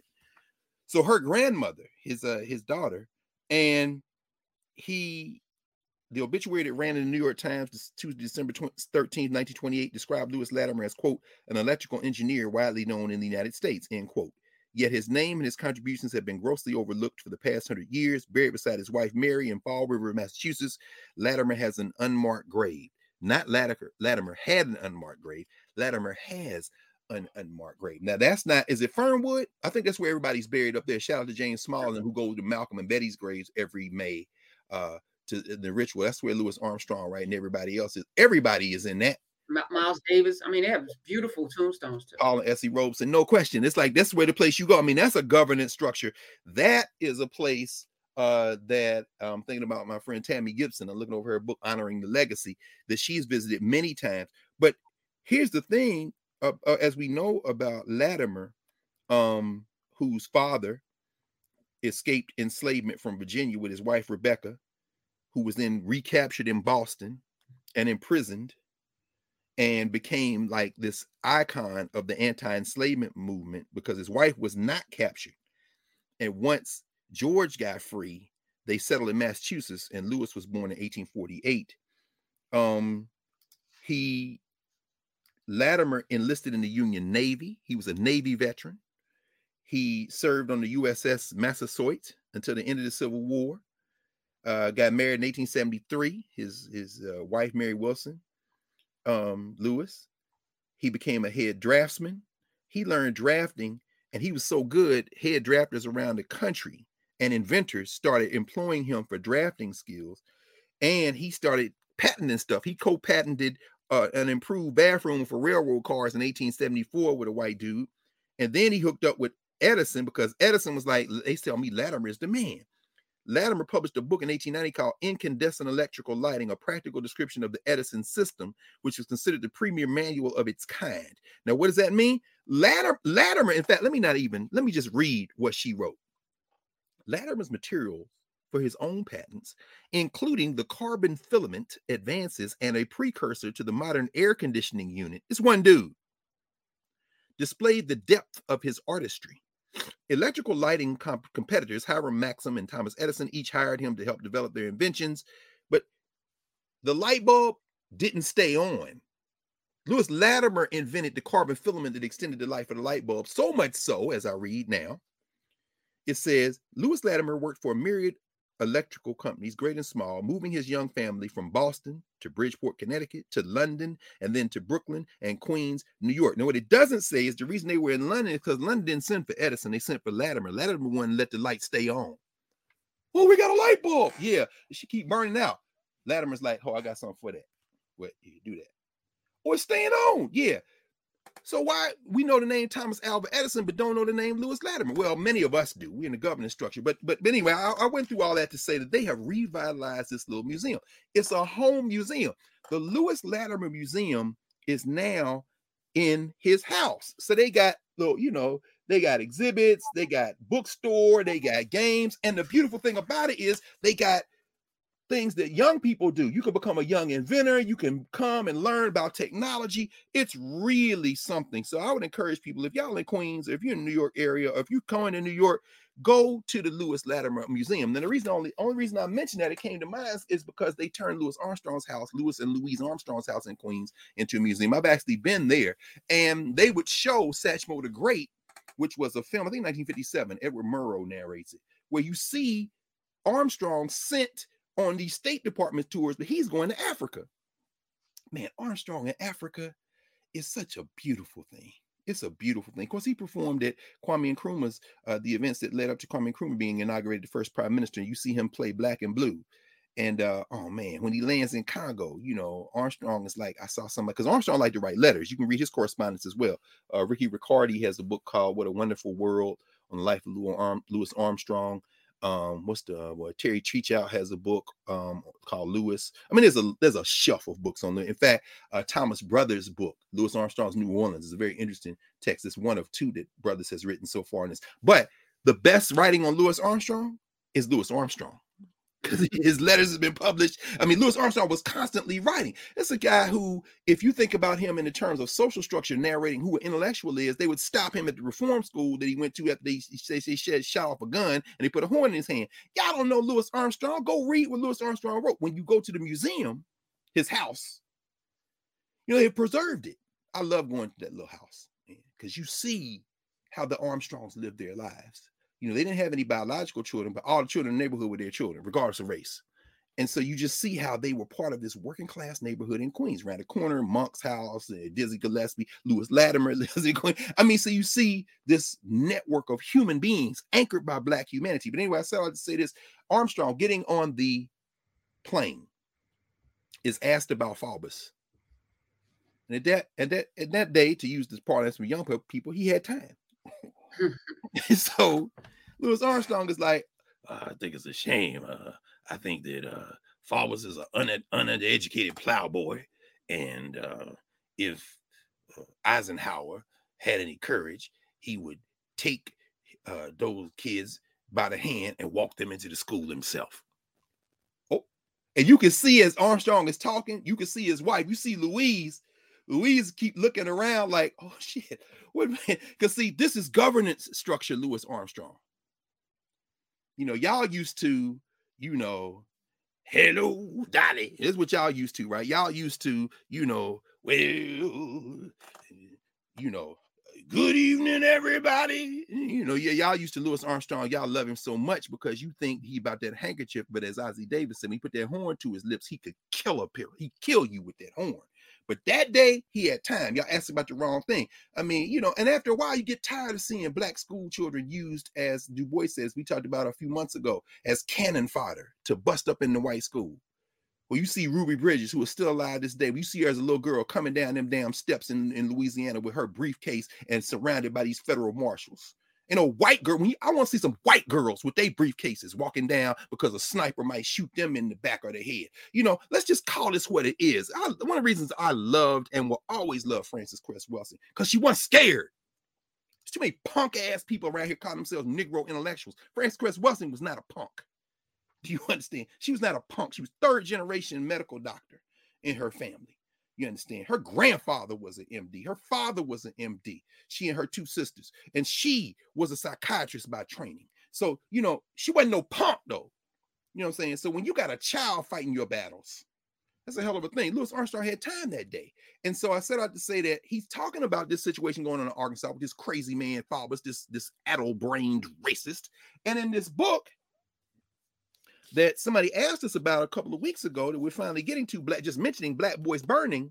What Grif Stockley talks about is that on that morning of march 5th late or early late night early morning march 5th 1959 two years after little rock 48 boys escaped a fire in the middle of the night in a in a in a in a, in a fire hazard rat trap called the negro boys industrial school in wrightsville. 48 boys escaped 21 didn't 21 black boys between the age of 13 to 17 burned to death. And it is not something that is known. We talk about the Little Rock Nine. Oh, this Arkansas too. This right up the street. What? Do you, why don't y'all talk about the Nick? Because it ain't. In fact, there was a group that was formed that is still seeking justice because they never figured out the cause. Nobody was ever punished and they created something in 2009, the 50th anniversary of the fire. 2009 is the 50th anniversary. This is not ancient history. They created something called the ASH Foundation. It's an acronym for Arkansas's Secret Holocaust. Mm. I mean, you burn up these black boys. And then Faubus tried to put it off on the black people that ran the place, the superintendent who would come from Hampton University. The superintendent, you know, shout out to Hampton University for offering free room and board and tuition to students from the Ukraine. That's a beautiful thing. Thank you, President Harvey, and those at Hampton University for doing that for these folks who are fleeing war and violence in the Ukraine. I hope that you will do the same for all these black people feeling uh, feeding uh, fleeing assault in the United States of America uh, who are currently a student body. But at any rate, um, don't worry, I got a little smoke for the other HU as well. And we're not gonna have a battle of the real HU. There's room enough for both in this moment. I'll keep you in suspense. But um, yeah, Arkansas secret Holocaust. And so, you know, the question then becomes, and there's a there's a there's a woman, Peggy Duncan. I'll read from the uh, from the book. A white woman, then a resident of North Little Rock, is listed as chief financial officer of ASH. She explained her involvement with the group in an interview three years later. I'm ashamed of what happened. I was raised by a very, very dear black woman. I think Johnny would turn over in her grave if she knew I didn't do anything. My mother was not well and she worked for my family, spanked my butt when it needed to be spanked, patted me on the head when I needed to be patted on the head. She said she had joined ASH after reading a cover story about the fire in the Arkansas Times. So she goes on, and I'm saying this ain't just black people and some of these white people came from the Jim Crow era. This woman's finally remembering the black woman who raised her, like the millions who will never uh, acknowledge that. But she wanted to join and do something. But I, I want to transition, and y'all can, you know, get this book right here, every page and make you mad as hell. how those boys ended up there, the judicial system that sent them there, everything. But we can use this as a pathway to Frances Cress Welsing. This is the beginning, the fire this time. Mm. And you know, I think about it because, of course, outside the National Museum of African American History and Culture, there is a quote from James Baldwin, the essence of which says, "Until we confront the past truthfully, we will never make progress." And every time I pass that quote on my way to get my little ticket scanned and walk in, I just laugh because that ain't never gonna happen. The fire this time. So, in other words, it's doomed because they ain't never gonna tell the truth. We ain't never gonna tell the truth. It's too hard. So let's just keep, you know, concentrating on them bracketed black bodies. March Madness. Isn't it mad? In an editorial on March 20th, 1959, I'm reading from this. L.C. Bates, the African American publisher of the Arkansas State Press, wrote the following quote, We wonder if the white man in the South, who has set the pattern for the Negro to live by, can find any consolation for the irreparable damage his system has caused. End quote. 15 days prior, an early morning fire had burned to death 21 African American adolescents who were locked inside a dormitory at the Arkansas Negro Boys School outside of Little Rock. No employee was present to unlock the door. By the way, that's what Faubus tried to hang it on. Said the superintendent's supposed to have somebody there. The superintendent uh, had divided duties between two uh, two black men who were supposed to come check on the boys at night. One of them didn't show up. The other one didn't know. The other one didn't show up, so he didn't show up. And so it was a tangle of incompetence. It was a tangle of missed pings. There was some uh, confusion about testimony. They, they immediately launched an investigation. But make no mistake about it, this wasn't on those black people. That rat trap should have been closed. Faubus had visited it the year before and said this is an abomination and hadn't put a penny of the Arkansas state legislature or city or public funds to improving it. You went here, talked some smack, got in the press conference, and left. Fables of Faubus. Name me someone sick and ridiculous. Governor Faubus. Anyway, on March 9th, back to the book, nine black school children in Georgia had drowned when a bus transporting them to a segregated school overturned. How many people heard about that? As LC and his wife, Daisy Bates, knew only too well. White supremacy had been carried out by, and here's the litany that leads us to Frances Cress Welsing White supremacy had been carried out by slavery, bad science, murder, rape, terrorism, lynching, massacres, mass incarceration, peonage, disenfranchisement, racial cleansing, arson, racial covenants, predatory lending, loan discrimination, redlining, blockbusting, segregation, intimidation, humiliation, discrimination, denial of free speech, termination from employment, a truly massive theft of financial resources for services lawfully intended for black citizens, quarantine rather than effective treatment of black persons diagnosed with tuberculosis, paternalism, and a civil and criminal justice system that routinely denied African Americans due process and equal of the law.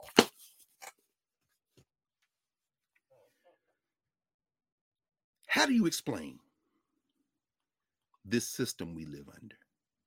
First of all, can it be explained coherently with a theory, with one theory? Or is it just accidents of humanity? Is it just human nature? When they say why, why, hmm, tell them that it's human nature. Now, Mike, that's a nice song, but we get one little bit more of explanatory framework, bro. Mm. So when you think about what we've endured, these black boys burn up. Then a few days later, nine black boys got killed because the bus turned over and they were going to say, what? You know, okay. Then people say, well, it's just human nature. I mean, black people killing black people. Uh, what's this? Uh, the, the, autopsy came out with the rapper Young Dolph out of Memphis, the homie, got shot with 21 times, 20 got hit with 21, but and then the who who whose girlfriend who's uh uh got killed day for yesterday or something over a bowling ball or yesterday? Did you see that? I, somebody will know in Knubia if y'all put it in there. somebody put it in there. Got shot and killed over a bowling ball. Did you see that? Uh no, I didn't. Um, we got we got we sitting on a thousand over here right now. Those of you who watch this later on YouTube understand that you know we're building something. And by the way, I take this baby mama Lakevia Jackson. Is that yeah? Is that her name? NHI. Yes, they've never stopped killing us. Yes. Mother of Young Thug. Young Thug. Young Thug and this sister yeah. Jackson have a baby together. Yes. So she shot and killed over a bowling ball. I just saw the headline. But the response will be, see, y'all black people killing each other. Well, as Amos Wilson out of Hattiesburg, Mississippi would say, black on black violence in service of white domination. It's a system, a field of violence. You think that black people just showed up on the planet like that? And of course, the racists will say, well, yes, um, I can't. Well, I used to not be able to say that out loud, but since Donald Trump, I can say it out loud. You people are not human. What does it mean to be human? Sylvia Wynter would probably stop me at this point, and all of us, and say, "Will you stop arguing over the definition of humanity? Don't you mean? Don't you know human means white? In order to dismantle white nationalism, you got to dismantle the concept of the human, as it comes from the West, because they was doing this to each other before they came and did it to you. And in fact, they created a they by saying they were not you. This, of course, is James Baldwin, who would say, you know, it must be terrible to be of a group of people whose main thing that holds them together is that they are not, thank heaven, you. In other words, the concept of whiteness requires blackness. As I look over here and see this other book on Louis Armstrong, I'm not going to spend the day listening to Louis Armstrong. Anyway, the whole point is that because Armstrong performs for Kwame Nkrumah in 1957 with the British royalty sitting in the room and Nkrumah sitting there in his Western dress. He ain't got on the clothes he came out of prison with, where he gave that fiery speech in Accra that night that he came out, galvanizing everybody. He ain't got the kente on that he wears to Nkrumah, to, to, to, to, to Du Bois's house and Du Bois's funeral. He got on the Western clothes, and Armstrong stand up there in Western clothes, and, and he sings Andy Razaf, that uh, Madagascar brother, his the lyrics to his song, you know, Old empty bed, springs hard as lead, feet like old Ned. Wished I was dead all my life through. I've been so black and blue. Even the mouse ran from my house. They laugh at you and scorned you too. What did I do to be so black and blue? I'm white inside, but that don't help my case. Cause I can't hide what is in my face.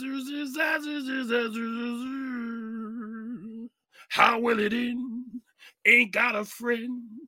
My only sin is in my skin. What did I do to be so black and blue? And you see, Nkrumah the little edge of his rim of his eyes with the tears watering up. Nkrumah is an African. He's Ghanaian. He even from a large formation. His nation, what some people call a tribe, is a smaller group among the uh the Twi speakers. I had to make sure I cur- pronounced that correctly. My my dear uh, friend and Baba um, Jeremiah Wright we were on conversation with him last week, uh, a couple of days ago on the Zoom, and he was saying you keep put rolling that R. There's no R in there. You got almost say the ch in there. So okay, Baba, that's right. I gotta I gotta correct this. And now my Ghanaian friends, why don't y'all correct me? Y'all Twi speakers. So at any rate, the um, by the way, Jeremiah Wright, who wrote the chapter on religion in a book that was published a few years ago, called, a couple of years ago, called the Osiris Papers, which is the companion to the Isis Papers, edited, co-edited by my friend Ray Winbush, uh, who uh, is at Morgan State University, was very good friends with, with Frances Cress Welsing, and published, of course, by the great William Paul Coates, uh, Black Classic Press. Um, uh, Jeremiah Wright wrote the section on religion. Conrad Worrill wrote the section on um, politics, the chapter on politics. Ray, of course, with the introduction um, Chuck D wrote the chapter on religion because, of course, we remember that Public Enemy's album "Fear of a Black Planet" was taken. The title was taken from, and you hear the voice of Frances Cress Welsing on that album. Those of you who are hip hop heads remember that.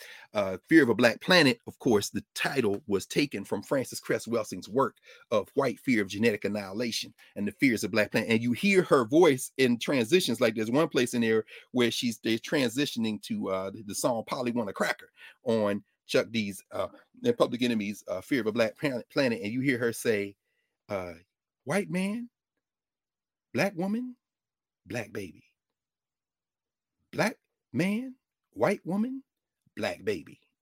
In other words, the fear of genetic annihilation. This is Frances Cress Welsing's theory, which leads me to the question can you create a theory of how things like what we saw happen in Arkansas, what we've seen over and over every day, that litany of abuses that we have suffered from since before enslavement started in some ways, the litany of abuses that these various people who come clustered eventually under the concept of whiteness vent on themselves. People say, well, well, people did that. People did bad things to people since the beginning of time, all human beings. You're absolutely right. Let's stipulate bad things happen everywhere around the world. And then I was watching something the other day. I don't know it was Jon Stewart, somebody, and they asked people a question. And of course, they edited the responses. And I don't know who gave a better response, but they they claim nobody gave a better response. And they said, Can you name a time in history where white people did something that uh, didn't involve uh, violence or didn't involve. Uh, can you? Uh, what was the question? Can you name a time in history when white people were actually the best in the world at something? And then you see these various people, most of them not black. Well, uh, well, uh, and if you stop to think about it, the litany of abuses you know, you can name the Renaissance, you can name the Enlightenment, but in order to do that, you got to basically say, well, during the Renaissance is when the period when you know you see the, the, perfection of art and music and science. And what you doing? Well, I'm looking at this little corner of Western Eurasia. What? Well, can you expand your scope? What's going on around the world? I don't know. I have to look in this tunnel to be able to see. Well, why don't you just do this? Oh, what's that's is that what y'all call China? Well, look at all these hundred million people over here across the Atlantic Ocean. Is it? What's that? Oh, damn, that's Africa. What? You, oh, y'all doing it first? Oh, oh, Da Vinci. I'm sorry, bro. Like, can I, can I, can I amend my answer? Right? Because in order to say that stuff about Europe, you gotta look like this. You know what I'm saying? Because if you do this, you start seeing the roots of a lot that ends up there. Here we all, uh, what's it, the 19th? We're two days before the equinox, right? I mean, even the rituals of Europe.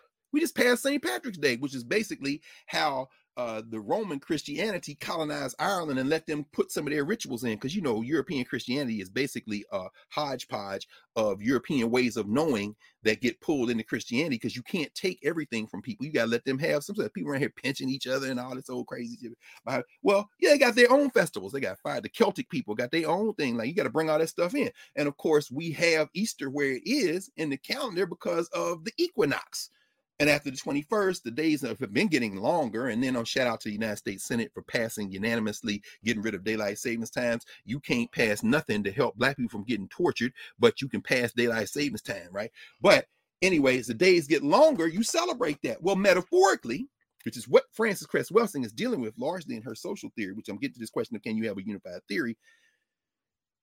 the symbols of Easter, because you let them pagan people keep their rabbits too and their feasts of the Lupercal. The Romans had to keep all that. So that's why you got, you know, Easter egg hunts on the same lawns that you're going to come in that same building 24 hours from now and talk about a cat coming up out of grave.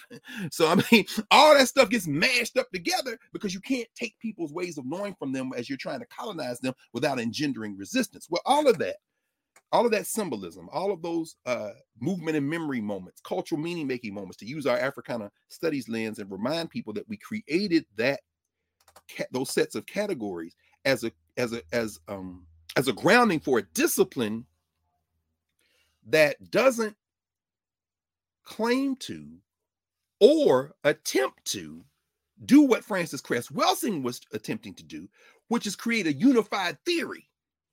See, I this is where I think I might depart from Dr. Welsing, from Mama Frances. I think I would depart with her on the search for a unified theory in terms of human behavior. This is why, as we created the Africana Studies framework, we created a framework with a methodology that does two things. Number one, it creates a how to study Africana, which is why if you're not talking about how to study Africana, you're not doing Africana studies. Well, I'm studying Black people. Okay, that's the study of Black people. It's not Black studies. It's not Africana. It's not generating methodology and normative theory, to, to quote Lucius Outlaw, my friend Lucius Outlaw. So that's the first thing it does. But the other thing it does is within those categories, it has the flexibility for opposing viewpoints, for arguments, for consensus building that doesn't leave anyone out. So we start talking about, for example, the governance structure. Who are Africans to each other? One of the areas I think probably the most critical area for Frances Cress Welsing in terms of those who have been crit- who critically engaged her work. And if you haven't read Frances Cress Welsing or heard Frances Cress Welsing, then I would then say that you should probably do that before you say something about her. Don't listen to what other people say before listening to her herself. Um, but one of the critical critical areas is around gender. In fact, in the ISIS papers, we know that, she, which is a compilation of her writings over the years, and I'm gonna say a little bit more about that in a minute. She has uh, a chapter in here on the crises in Black male female relationships. Is it a false problem? A chapter Black women moving toward the 21st century. But the one that probably has gained the most attention is chapter six the politics behind Black male passivity, effeminization, bisexuality, and homosexuality. And, you know, Frances Cress Welsing, very interestingly, um, and, and let me say this parenthetically, and I want to ask you, Professor Hunter, to kind of help us as we get into this thing for a few minutes on Frances Cress Welsing to to share with us your experience with her. As I knew her over the years and watched her, and once a month at Howard, she had a class that she convened on Thursday nights. And a lot of times I would be over there in Blackburn, so I would, you know, stand there and watch. She taught for years. I never heard her have a crossword for another human being. I never heard her engaged in anti-white rhetoric. Um, she's a very loving human being. Um, her sister Lorne uh, who Lorne Cress, uh, one of the founders of WPFW, one of the early voices of WPFW here in Washington D.C. Very same, similarly, and what she writes. This is from August 1974. This chapter, politics behind black male passivity, effeminization, bisexuality, and homosexuality. She says black male passivity, effeminization, bisexuality, and homosexuality are being encountered increasingly by black psychiatrists. And mind you, she was a child psychiatrist primarily. She was not renewed at Howard University in 1975. She had reached the seven years of her tenure track appointment, College of Medicine, and she was let go. The same semester as Haki Madhubuti was let go, the Institute of Arts and Humanities. John Oliver Killens, the writer, was let go by Howard University. They, unlike Frances Cress Welsing, were not tenure track faculty. They were non-tenure track faculty. Some of you all may have heard, this is where the uh, smoke for HU, the other HU comes in, that the non-tenure track faculty have uh, proposed going on strike at the back end of next week, Wednesday, Thursday, and Friday, because they have not been able to negotiate a contract with the university after several years. Um, what they're asking for, I think, is eminently um, eminently reasonable. Um, I signed a letter of support from the tenure and tenure track faculty, along with a number of other people. Um, if you saw that letter at all, it's out there on social media. Probably the most prominent name on there is Nikole Hannah Jones who also signed that letter along with a number of other faculty. Um, I'm sure that the administration doesn't like any of us signing it, but you know, um, as Curtis Mayfield said, if there's hell below, we all to go. So they're not to consign somebody else to go to hell. We'll all be there together, which brings to the principal point that they let Frances Cress Welsing go, and she was on tenure track at Howard. The students raised hell. They let Haki Madhubuti go and John Oliver Killens, and they, like these nine tenure track faculty now at Howard, were just renewed year to year and they went on. And this is a long, there's a long history, not just at Howard, but at HBCUs. And now, in the neoliberal university model that some of these HBCUs are seem to be aspiring to, the move now is to have more contingent faculty, to have more people who uh, are at the risk and the whim of administrators who are, are more and more not educators who are looking at business models for education. In fact, I saw something, and I have to confirm this. Some of y'all can confirm it. I, I try. I did look up UCLA's website, and the posting does seem to be confirmed there. But I, it was so absurd that it makes perfect sense and no sense at the same time. They listed a an assistant professor of chemistry, assistant adjunct professor of chemistry, so it wouldn't be a tenure track position and they said this is a position for which we want a phd we want significant record of teaching excellence blah blah, blah and for which there will be no compensation. No comp no what? No compensation. But if you think about it prof who could apply for that job?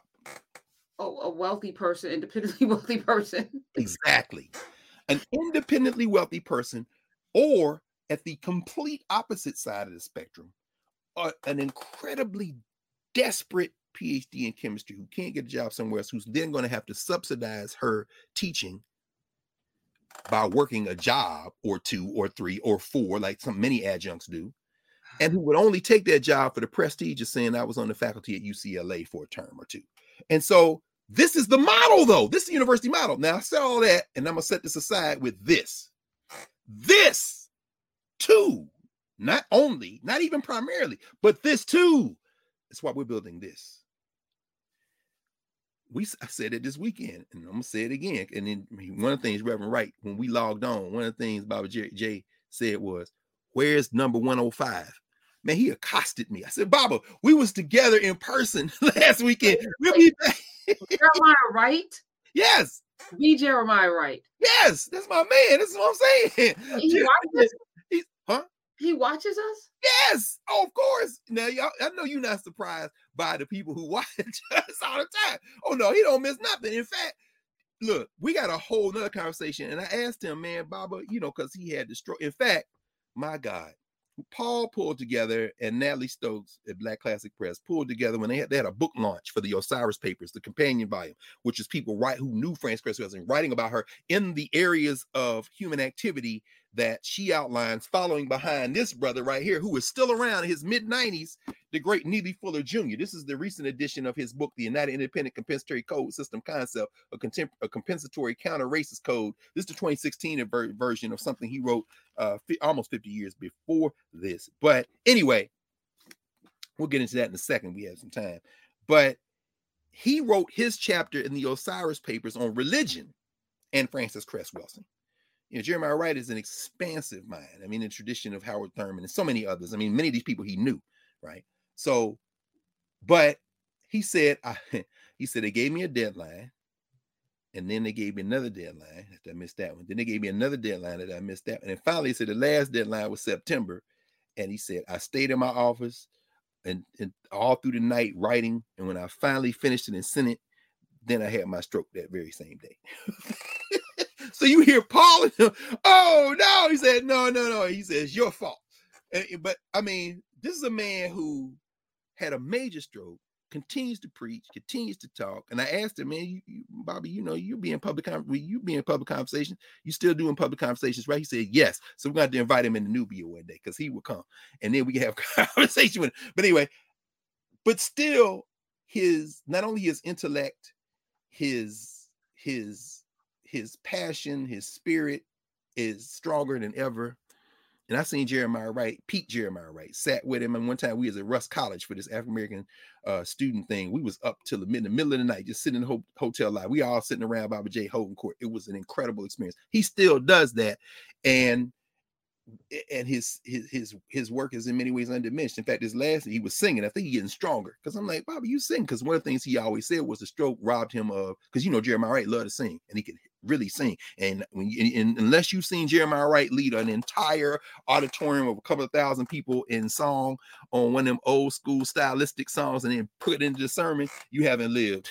but at any rate, so I said, oh man, but he was singing this last time. He was leading me through some hymns as he was giving comment on watching uh, you know, our mom's ritual of transition. And I mean, that was just even a lesson in itself, listening to him there. on. Thank you for that, Baba J. But anyway, he's undiminished. So anyway, he he wrote the um the piece on uh, religion in the tribute to Frances Cress Welsing, who he knew. And he's also he's critical. He says, you know, Frances Cress Welsing critiques Christianity. He said, I would have loved to have had extended conversation with her, which I wish I could now have had with her around religion, not Christianity.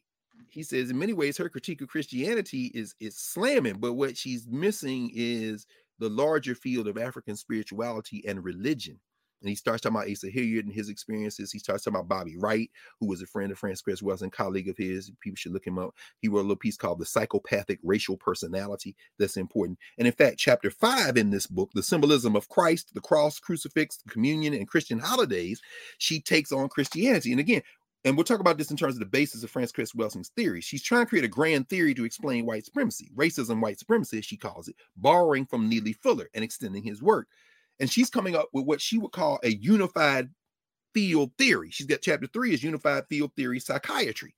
She's coming at this as a trained psychiatrist, as a, as a social and behavioral scientist who deals primarily with children, who understands the importance of symbols in organizing the way humans move through the world. But that chapter, that article, that position on effeminization, bisexuality, and homosexuality, you see those things con- converge.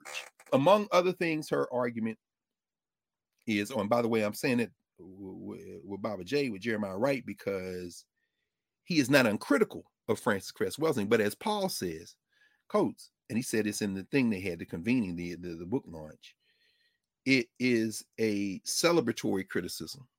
In other words, we understand what you're trying to say, uh, Frances. And so I don't agree with you here, or I think you should rethink this here, or maybe let's have dialogue here. But that doesn't displace the fact that you are grounded in a love of black people as a subset of a love of larger humanity. It's not anti-white, your theory. Well, the most heat that she's gotten, and I think that it is something that is a delicate situation for us to discuss, is on the question of effeminization, homosexuality, bisexuality, which Frances Cress Welsing, among other things, would approach as a her argument would be and is that there's a socialization that comes from white supremacy. See, with the unified theory, what she's saying is at the center of whiteness is white maleness. And the biggest threat to whiteness is the disappearance of whiteness. And for them, for white people, they construct whiteness as the label whiteness as tied to their biological existence. And by that meaning, we're all in these bodies, whatever else we are, spirit, whatever, the bodies are here. And how our bodies present to ourselves and each other become the central way that whiteness defines itself in the world and defines all the rest of us. So whiteness and blackness don't can't be reduced to a larger humanity because human means white. This is Sylvia Wynter in them. And so at the periphery of white humanity is blackness. And at the edge of the periphery of blackness is black maleness because it's the white man who sees himself. And all you got to do to see that is all these raft of laws they're passing in these state legislatures, these anti-abortion laws. In fact, you all saw um Roland covered it in Idaho. Was it I yeah, was it Idaho? I know I saw it first in Tennessee last week, where they've introduced a bill in the state legislature and it's being introduced other places, model on the Texas bill that basically says if if a man rapes a woman and that woman chooses to terminate the pregnancy, the family of the man, the man or his family can sue that woman. Wait, you rape if, if she terminates the pregnancy. I said, wait. I said, but that's because at the center of whiteness is white maleness. And so at the center of white maleness, white women aren't human. The human is the white man. The second tier human is the white woman. And then going and, and the way they define whiteness, any encroach any encroachment on whiteness becomes a threat to white people, as Chuck D, who writes the entertainment, uh, the, uh, the the the the um, the, the entertainment part of of the tribute in the Osiris paper says.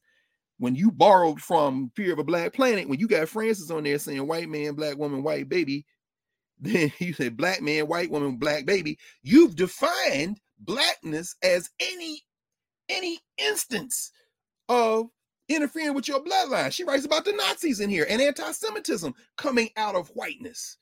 And so all that I, I said to say that there needs to be a critical engagement with her position on gender because you know those people who would say well there is a bi- biological nature to this and component to this number one and i would be one of those people to say that, you know, and I never heard frances say, you know, anybody should be harmed or put to death or be put in harm's way because anybody, regardless of their sexual orientation, if you're a person of African descent, you're gonna catch hell. And and you will that'll just be an enhancement to the hell you're going to catch from being black, which is what point Jeremiah Wright makes when it comes to Christianity. He said, My Christian minister friends, some of them came at me because I supported the Million Man March and Farrakhan's a Muslim. He said, they come, look on your driver's license. Does it say Christian or does it say black? He said when, when Rodney King was getting his head beat in, was he on the ground? It wouldn't have mattered if he had said Alhamdulillah, if he had said, Oh my God, Jesus Christ saved me. He's black. That's why he beating his ass. So let's, let's be very clear about that. Anyway, the point I'm trying to make though when it comes to gender is that number one, the question of biology is is a difficult question. I mean, at least for some people, not for me, but socialization as well. Well, let's say it is socialization. What is the challenge we have?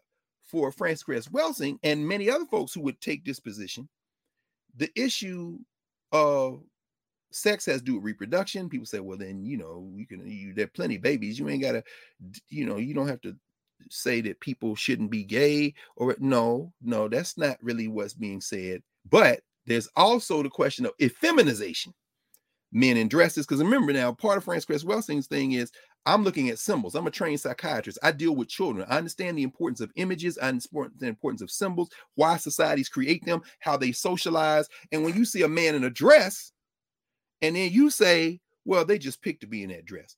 I'm a psychiatrist. I want to know about their childhood. And then people say, well, I, hold on now. Either you believe in training or not. And she's hell on Freud. She's hell. On, I mean, in other words, she's saying, I'm using the tools they developed to define humanity on them. And one of the critiques of Frances Cress Welsing is that there isn't an accompanying black social theory that comes out of her but i i kind of i kind of fall short on that. I kind of come up short with that. I think it's there but you got to read for it sometime and of course requires you to read frances cress welsing but before i say another word at 10 to 11 i want to ask you your experience with frances Cress Welsing because you you sat with her.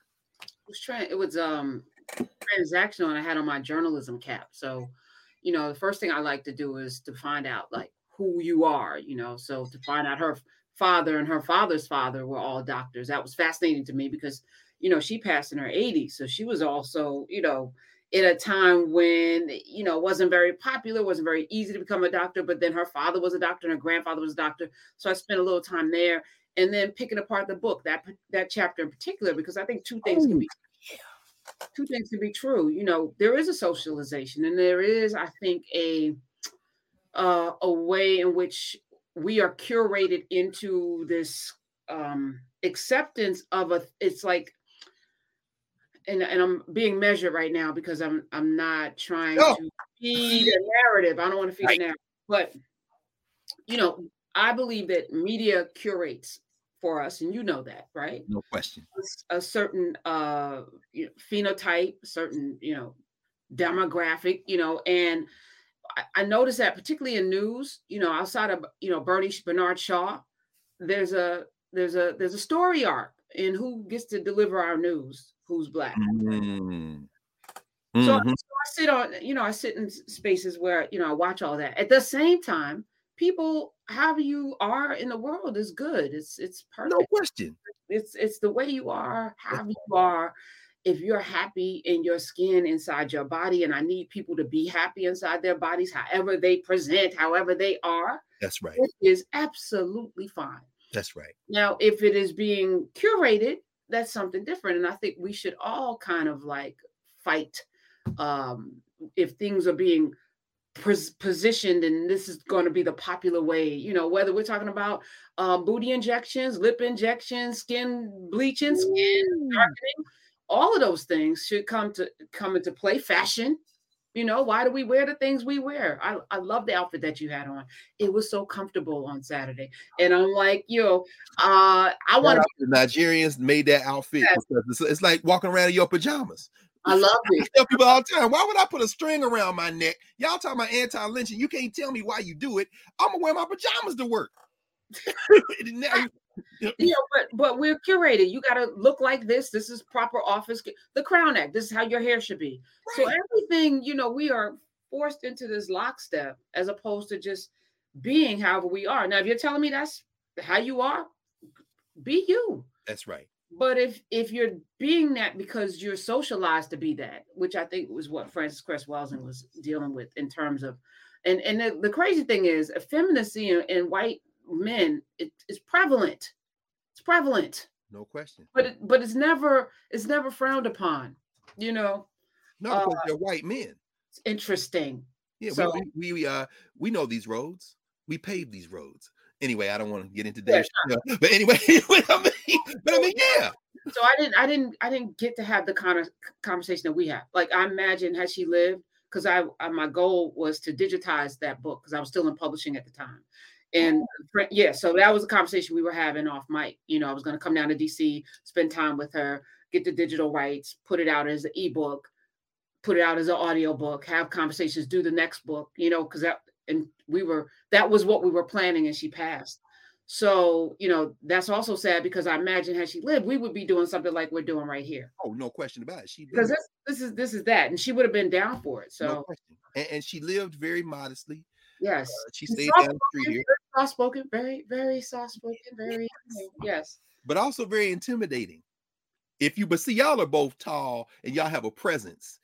Frances Cress Welsing scared people. And the thing used to crack me up about her was she was the sweetest person. I'm like, I, I get that too. And I'm like, you know, height shouldn't, you know, height and even ferocity of, of spirit shouldn't make you scared. Like, yeah. what's the fear? What are you afraid of? Like, what? I think the fear with the fear is y'all walk through the world as full human beings, and that intimidates people who want to, you know, make. what's the fear? Like, what are you afraid of? Like, what you? What, the, the, I don't know. The, well, what did what did what did Mandela make famous quoting somebody else? The fear is that you're greater than what you you know want to be. In other words, that you you have that fuller humanity. That's the fear. I mean, with France, like you said, France, you will see her. In fact, I saw her at Sam Yette's ritual funeral, his his funeral. Um, Sam Yette, the author of The Choice, who was an alpha went to Tennessee State undergrad, and we talked about Sam Yette many times. We were in Northwest DC, and she was there, and we had done the Alpha ritual and this kind of thing. I, have only done that ritual a few times as an adult, and each time it's usually it's been as somebody who was a Marion Barry, his funeral, um, James Donaldson, uh, you know, um, a few other people, but at any rate. And so after the funeral, we standing there talking. I went up to her and I said, you know, um, we'd like for you to speak at our Association for the Study of Classical African Civilizations uh, conference. We're having our international conference in DC in a few months. And I've been talking to Nzinga Heru, who at that time was, you know, still here, pres- president of ASCAC. And she, she said, Oh, yeah, so I would love to. She just has to call me. Just tell her to call me. You know, Legrand Clegg, that's my brother. Legrand Clegg, my man out there in LA, uh, one of the great warriors, intellectual warriors. But anytime you would talk with her, um, I remember it was at a wedding. there's only one recorded interview and discussion between her and Marimba Ani, the great Marimba Ani, late of Hunter College, of course, now in Atlanta um, Mama Marimba, who's on my dissertation committee, actually brilliant Yurugu, her masterwork, among many other things, the Circle be unbroken. They were at a wedding. Um, we were all at uh, with family friends, and they were sitting there talking. They both had on white, and somebody interviewed them. And uh, Marimba's another one who people are scared of. I love it. Marimba, you know, they sitting there talking. Mama Frances is talking, and then Mama Marimba, who talks like this, kind of, you know. And if you are a punk, don't approach black women. It's just that simple.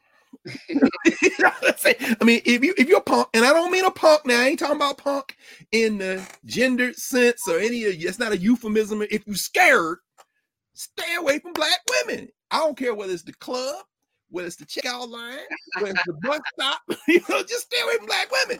Cause you know, but if you are not scared, then these are the women you want around you. Oh my God, praise God. I wish I could have been there listening to y'all because I know the energy was insane. And then Nzinga Heru was another one of those sisters. In fact, I'm gonna show y'all something. And she was generous and kind, you know, because yes.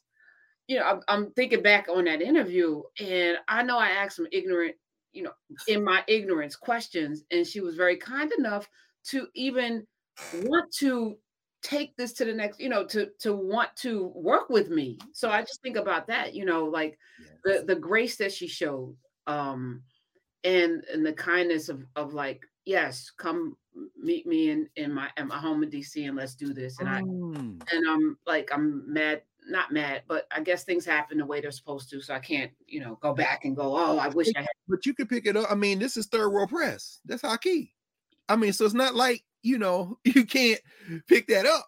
Yeah, look at, be done. look at that. Oh, that's family now. Yeah, that's what I'm saying. I mean, it ain't, it ain't like you can't, you know what I'm saying? And then, you know, the last thing that I'm aware of that she published, uh, which came the year she made transition, was a piece that we published. And Paul prints our book. Paul's our publisher, The Compass. This is the Journal of the Association for the Study of Classical African Civilization. This is volume one, number one. Um, this is the contents, table of contents. You'll see the table of contents there. The first article we published was uh, Jacob Carruthers, a piece that had not been published yet. And we got a lot of that stuff. We got 30 some years of ASCAC conference materials that haven't appeared. We working on it. I mean, that's again, this platform, we're just getting started. And the second thing we published was after she said yes, this is 2011. There it is. Mm. Our 28th conference, March 19th, 20th. What? That's today. Oh, Ancestors, boy, I tell you, I hadn't even. Wow. That's today. Yo. That's today. Isn't that something? The 20, 2011, March 19th, Howard University, Washington, D.C. banquet, Frances Cress Welsing, MD. And Nzinga introduced her. Nzinga says, Here's what I want to say personally about Dr. Welsing. I read her book, The Cress Theory of Color Confrontation. Let's pause there. It wasn't even a book, it's a pamphlet, 1974. Of course, it's got to be after the preface and the introduction. The first thing in the ISIS papers, as we remember, the Cress Theory of Color Confrontation and white, Racism, White Supremacy, a psychogenetic theory and world outlook, 1970. This arguably is the article that got her, got the Negro College in terms of Howard shook and didn't give her tenure.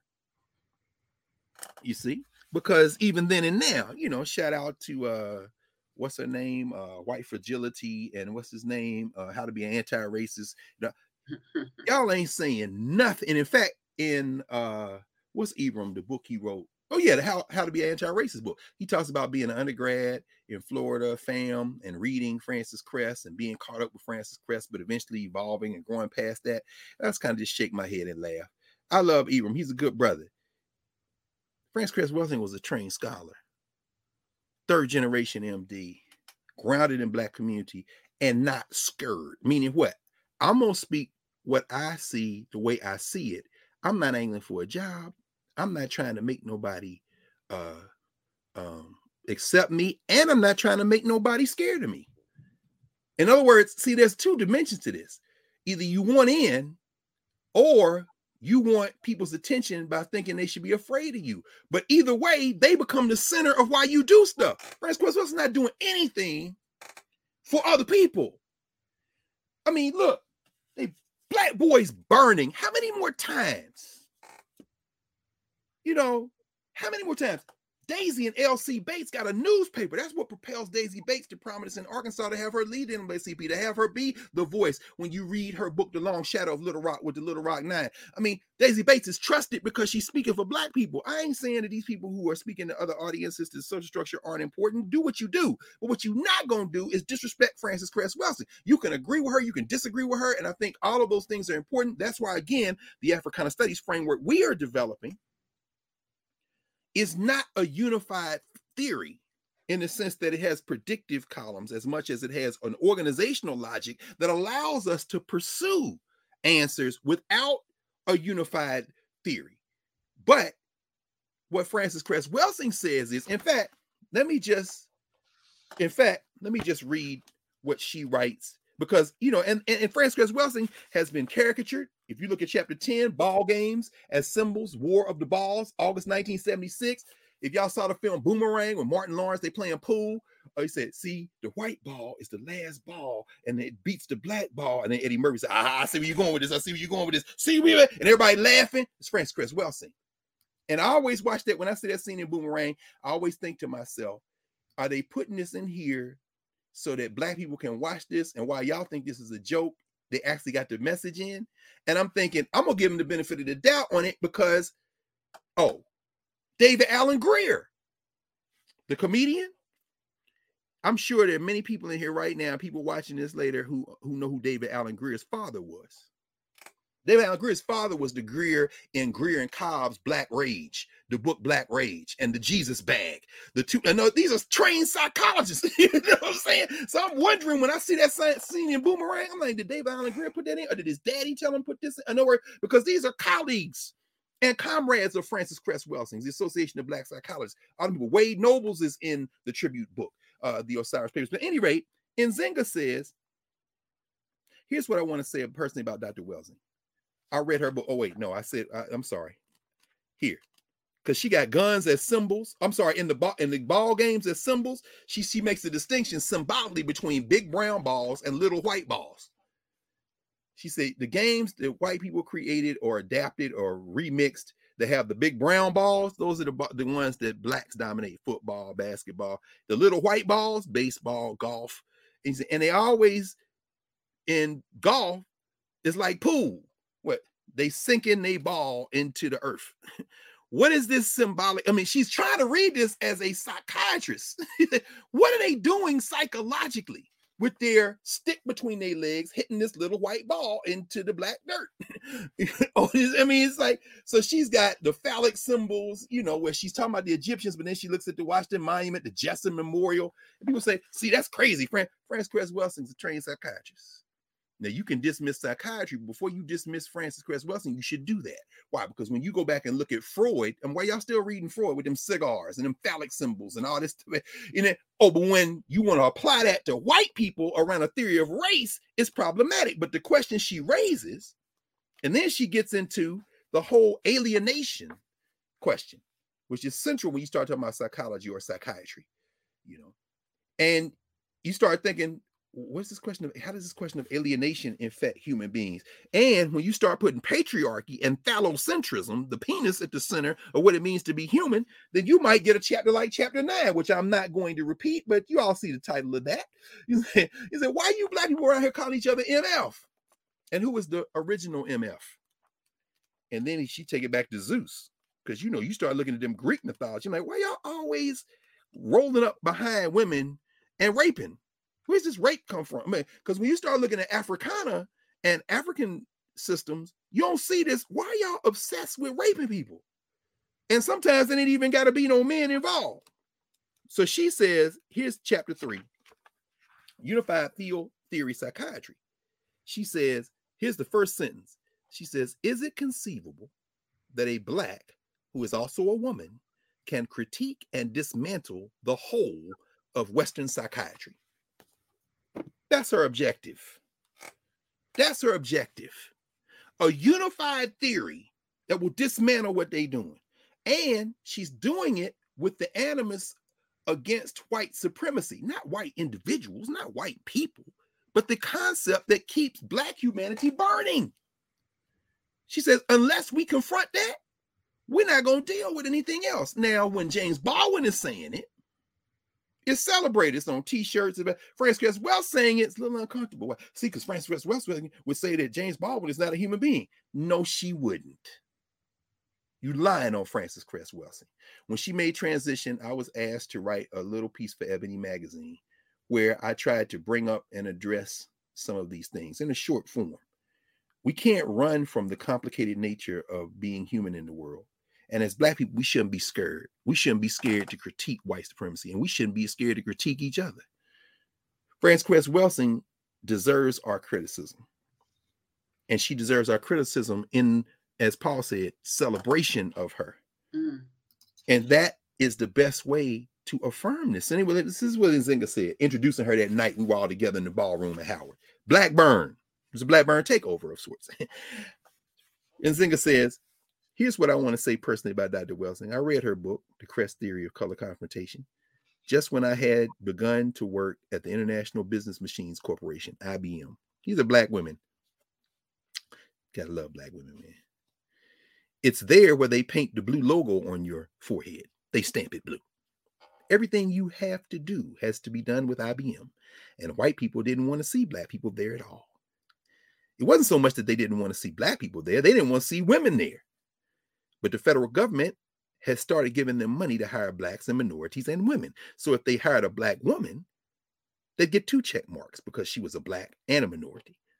Anyway, and then continue. She says, anyway, entering this racist environment, not knowing how to really defend myself, I read her book and it made so much sense to me.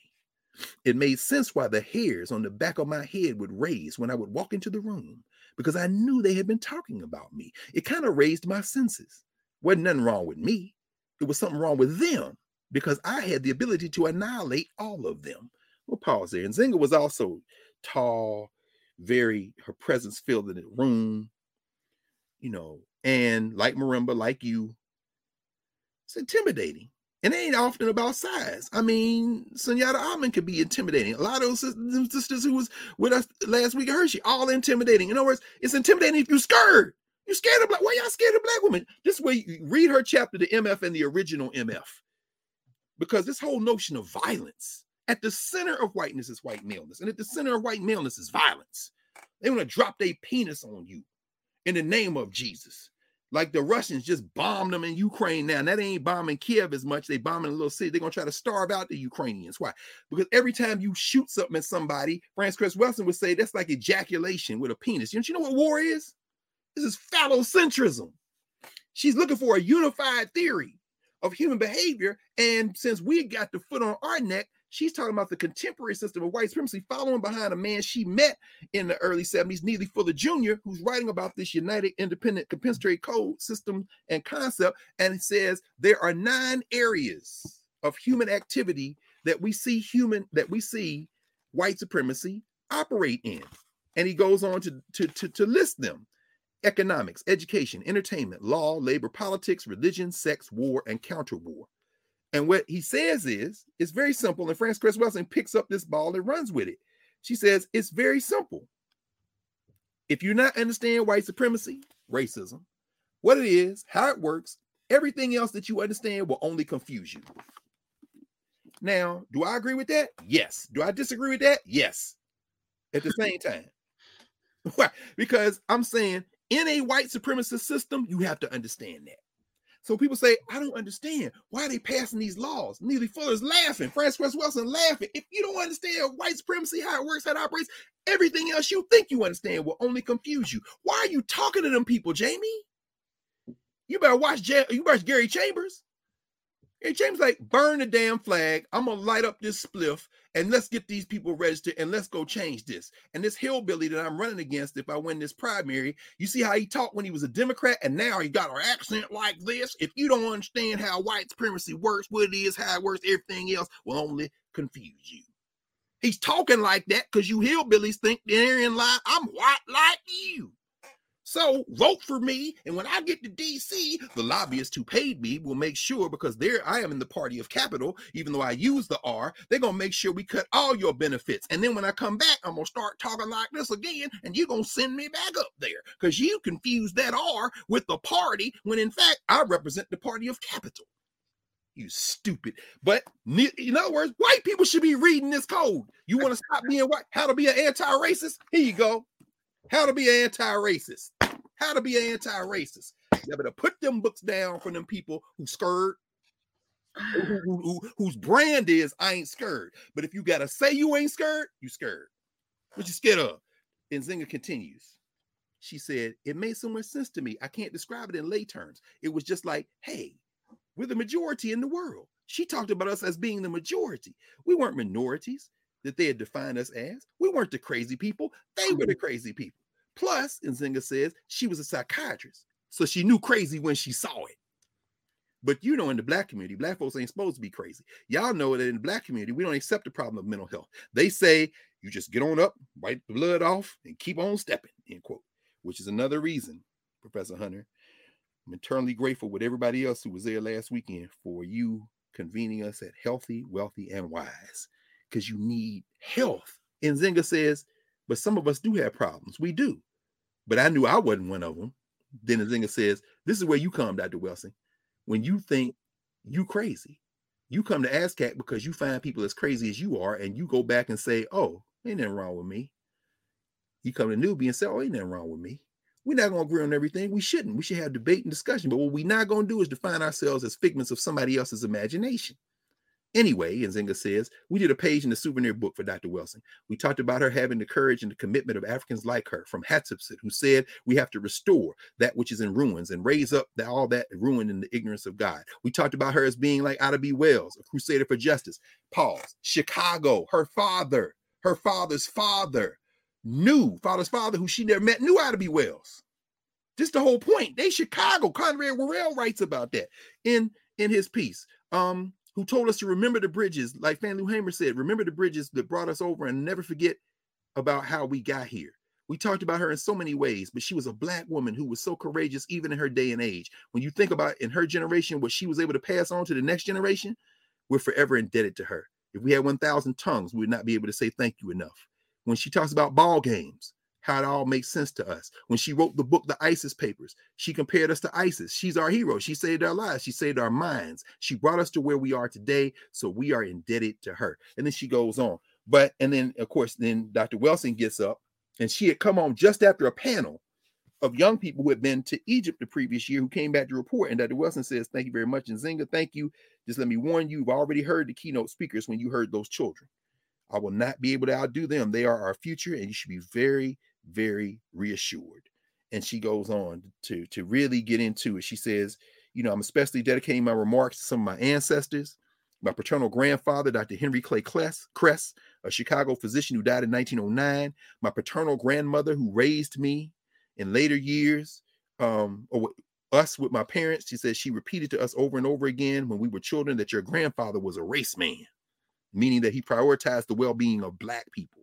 In later years, my father, his son, Dr. Henry Miller Cress, would show me notes that his father had written, one of which said, quote, how dare a person think he is superior because of the color of his skin, his white skin, end quote. She said, now I never met my grandfather. He died in 1909. I was born in 1935. It astounded me that I would one day be writing about racism slash white supremacy. Also, my father, Dr. Henry Miller Cress, the Chicago physician, who, when I first discussed with him my first paper, The Cress Theory of Color Confrontation and Racism, White Supremacy, we were sitting at our dining room table. He said, quote, now you have to find out what's in the melanin, end quote. He was the first black physician to make this statement, leading all to our further investigations of this most important substance. She talks about her mother, who was a school teacher in Chicago. She talks about all the black public school teachers who in the early 40s were determined that we as black children were going to learn and contribute to our world. She talks about being baptized in Olivet Baptist Church in Chicago on the Baptist side, and then in the AME church, christened in the AME church. And she says, finally, to all those African people who, who endured the horrors of captivity and enslavement, determined to survive so that we can all be here today to complete the work the great creative universe gave us. He goes on. I'm saying it to say we published that. This is probably the last piece that she has published. It's 2016 at her at her ritual uh, memorial ritual at Metropolitan AME Church down the street here. Um, I actually uh, myself, the great aha, the great Askia Muhammad, who I have to mention. I'm looking at his book over here, the autobiography of Charles 67X. Next week we're going to talk about Askia. We have to. He made transition a couple of weeks ago. They had a, a, a memorial for him. Um, uh, Sunday before last in uh, at Busboys and Poets. I wish I could have been there. I wasn't able to get there. Um, but Askia myself uh, broadcast for WPFW the, the memorial ritual for Frances Cress Welsing at Metropolitan Baptist Church. Tony Browder, who was very close with her and her community in the community here in DC, um, uh, you know, mounted that for her. And I decided to say that, you know, Dr. Welsing was grappling with a theory that isn't perfect, that has some really challenging theses, but we can't question her commitment, her intellect, and we certainly can't question the veracity of that theory when it comes to our experience as African people in the modern world. Um, I think it's you know she she's a theoretician we need to engage. And like you said, challenge and critique. That's exactly right you know, because we that to. We do. Because uh, ultimately we're all here. And I, I pulled the global majority from the Isis papers. Oh! so everybody that was wearing a global majority uh, t-shirt uh, last you were a lot, yes. Yeah. Um, that is an honor, uh, in honor of that phrase out of that book. Uh, yes. It was the global majority. We're not the minority. So yeah. every time somebody calls up or comes on the show, some some uh, non-melanated person talking about minorities, I'm like, mm, who, who, who, who, you talking who, about? Who you talking about? Yeah, not us. Not us. Not us. And of course, we have Knubia now. So, so look, looking at the homework people are putting out with that debate, uh-huh. this is we are revolutionary. And of course, the cover of the Isis papers now, some people can read that. Hey, hold on.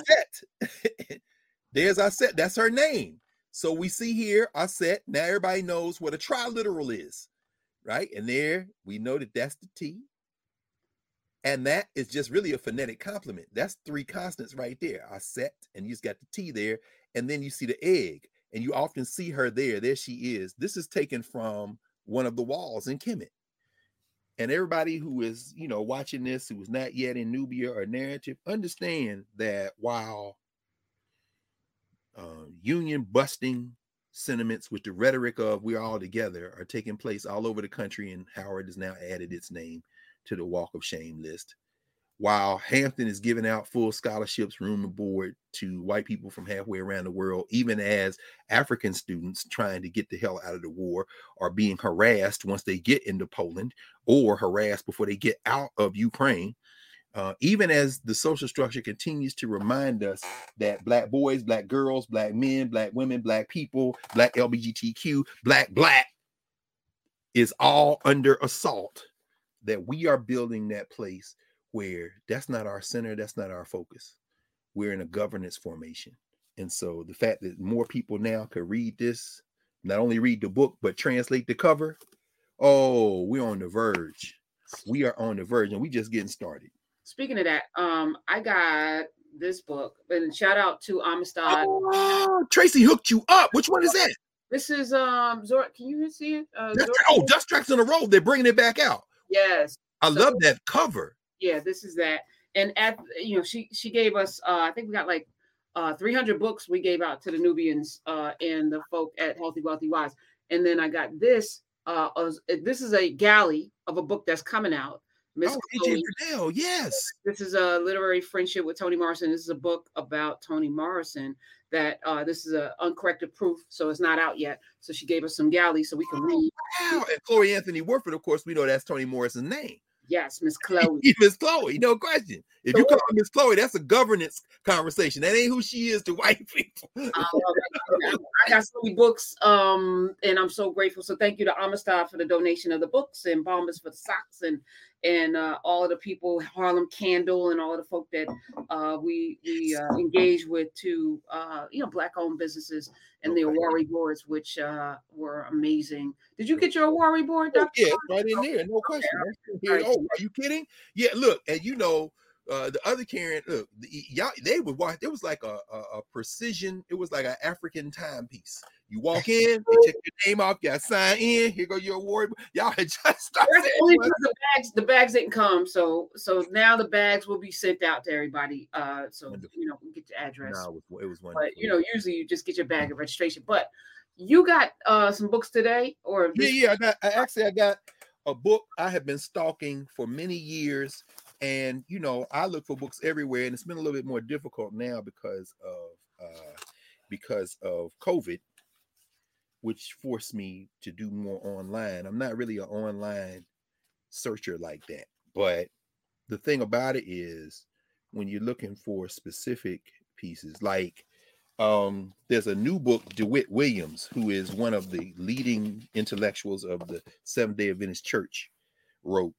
uh, where he pulls together the first women of African descent to get the PhD uh, in the United States. And these three sisters, um, these three black women, um, Georgiana Sim- Simpkins, uh, Simpson rather, and University of Chicago. And when you go to UFC, last time I was at UFC, right before Conrad Worrill made transition, right before COVID hit, actually, it, it was uh, the last day of January, we did the Black History Month presentation, Center for Inner City Studies. Shout out to all my people, Kemetic Institute.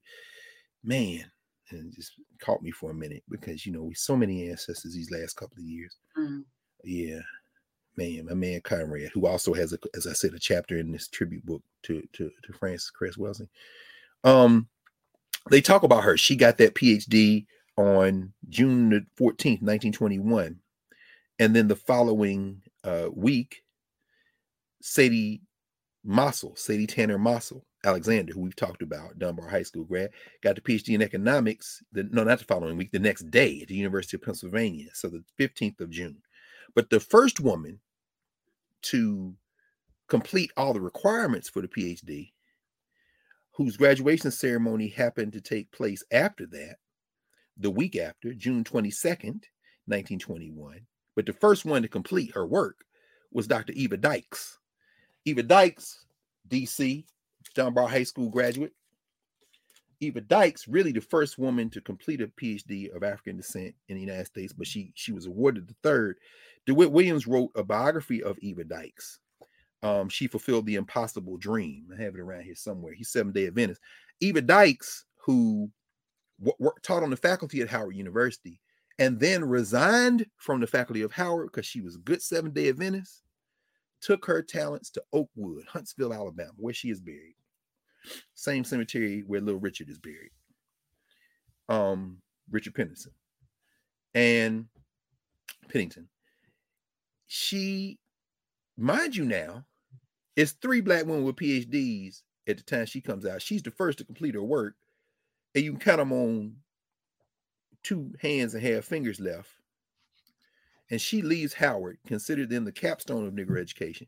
And every time she speaks somewhere, they try to steal her. She went to Tuskegee to speak. They're like, "We want you. Could you come over here?" She, uh, Charles Charles Harris Wesley, who we talked about a couple weeks ago. We talked about Mama Jamye Coleman Williams and how he was the the first president at Central State. Had been president of Wilberforce. He tried to get her to come to Wilberforce, and she said to him, "I, you know, I'm on permanent tenure at Oakwood." She spent her whole rest of her academic life at Oakwood. She started the Oakwood Singers. She did so much work. I mean, she's just an incredible scholar. The library there, which has recently been renovated, Oakwood, the Eva B. Dykes, Eva Beatrice Dykes Oakwood Library. The young people call it the Eva, or they call it Club Eva. They used to call it Club, you know. Anyway, DeWitt Williams wrote another book, putting these two sisters, three sisters together, called Breaking Barriers, the First Ladies of Education, DeWitt Williams. This came while I was there so I was excited to get that because it was published last year. And I I knew about it, so I finally got my But this one I've been stalking for years. And this is the one I will unbox. I'm not going to show y'all the the uh I don't get the address and all that because I don't want nobody to say I told them. But it's fragile. They sent to me, see it's handwritten. That's how I know people are, because I don't, you know, I want to do without permission. And so I took my scissors and opened it but I didn't open it. right. Cause I cause you say we're gonna do an unboxing. So I've been looking for this for a long. Now remember, okay, before we start, um, we do this, we'll keep this real quick because I know we've gone on we go two hours now. We're trying to get a little bit shorter on these things. The um remember we talked about the Brotherhood of Sleeping Car Porters and chambermaids. Yes. Yes. So, and I have a lot of those books. I don't have them stacked up over here. I moved them since we talked about them. But you know, A. Philip Randolph, all the books on Randolph, all the books on the Brotherhood Sleeping Car Porters. But I didn't have this book on the Brotherhood Sleeping Car Porters, the first one. So now, fragile, handle with care. Right. hey, hey, check your address, please. Uh-huh. All right, it's all right. It's, it's a bookstore in Colorado. I found. I try to support independent booksellers. That's why it takes me a while to stalk them this person then put okay you see? And y'all see? She didn't she didn't pack this seriously. All right hold up. Let me see. I'll clean this up in a minute. All right. All right there. Oh. Okay she know what she doing. She didn't wrap this in paper with a thank you note and she's got a, oh got a handwritten note. I let me read this. I'll read this. Let me see now. Oh that's so kind Here's the other thing about booksellers who are book people. They write you handwriting because they know that you are looking for certain things. Like I'll tell you all, SWANN, the Swann Galleries, they do auctions. Wyatt Houston Day just donated his collection of black poetry books and materials to Louisiana State University, which is great for LSU, great for scholars who can research for there. I wish it was at Southern. He was for years the acquisitions collector at Swann. I have just about all the auction catalogs. They don't do them now uh, physically, which is good and bad. Good in the sense if you go to Swann auction catalogs, you can now download the PDFs for because they do a black auction every year. They do a black fine arts and a black printed uh, materials and auction catalogs are very important because what they chronicle is the history that has now become the thing that people collect. Cress Welsing would say, see these white people, they wait, they wait till you die, then they make what you have valuable, then they sell it to you. Shout out to Spelman and Morehouse. Maybe we'll talk about that next week, this Ralph Lauren thing, where just when these white people thought y'all was gonna burn down the country two summers ago, they started giving out pennies to stop you through all them statues in the street. Oh my God, is it time? Is this the time? Is this the time? Ralph Lauren gave $2 million to HBCUs, uh, 12 of them. So, I mean, wow, you divide that. I mean, it's so much money. Anyway, there was a young brother, Morehouse graduate, who was in conversation with Ralph Lauren, had interned there. Now he's director of something or other. And uh, you know, Lauren's like, what else can we do? And then, of course, ding ding, we can make all this money. So two years later, they're rolling out this vintage tribute to Spelman and Morehouse, where they had gone through the yearbooks in the 50s and 60s and 40s and looked at how the fashion was, then done a riff on that. And now they're gonna sell your stuff back to you, not just Morehouse Spelman. I'm sure they're gonna have a Howard line. When it dropped on Tuesday, I was getting ready, I saw it, and I brought the conversation into my hip hop class. And these young people, we had an incredible conversation because they know it's coming to Howard next, and and wherever. I mean, Ralph Lauren gonna make all this money. You think these these people are gonna make anyway? The catalogs speak to the fact that it's now profitable to be black. So I'm gonna show you two that I may have showed you before, but uh, wait a minute. Let me just pull real quick, and then I'm gonna do the rest of this unboxing because this is why the stuff becomes so expensive, and I have to stalk it forever until maybe I can find it. And if I can make the come up, I'm in conversation with booksellers. So these aren't people just trying to put the number on a book because of scarcity. They looking it up online, but you can't really look. They know books, and over the years, they know me or begin to know me because if you ask for a certain book and we have a conversation, then you realize, okay, you're not just in here, you're not buying something because uh, you're trying to sell it. No, you buy, I'm buying it because I need it. We need it. If I get it, we get it. We're gonna talk about it, right? And we okay, all right, well, well, let me work with you. Okay, then. Okay, so these are three Swann cat. I got many of them. These are three of the Swann category. Uh, here's a catalog that came out, one of the last ones they published right before COVID. This is where all the much of the art that was in the building, Johnson Publications, Ebony and Jet, has been auctioned off. You see, you see, this is what was in when you walked in. Can you work the Ebony and Jet magazine? This is stuff that was in there, right? W.C. Handy picture, for example. Oh, actually, that was for the fine books and manuscripts later. That was that was a picture previewing. But anyway, what the important thing here is that I mean the pictures are great, but they have the descriptions, and that's where you had a history. Here is one. Black people own this building. October 4th, 2007, the Golden State Mutual Life Insurance Company. We talked about Paul Revere Williams. There have been several books about him, the Black Architect, who designed people, I think Frank Sinatra's house, a lot of Hollywood stars, but most importantly, he designed black buildings.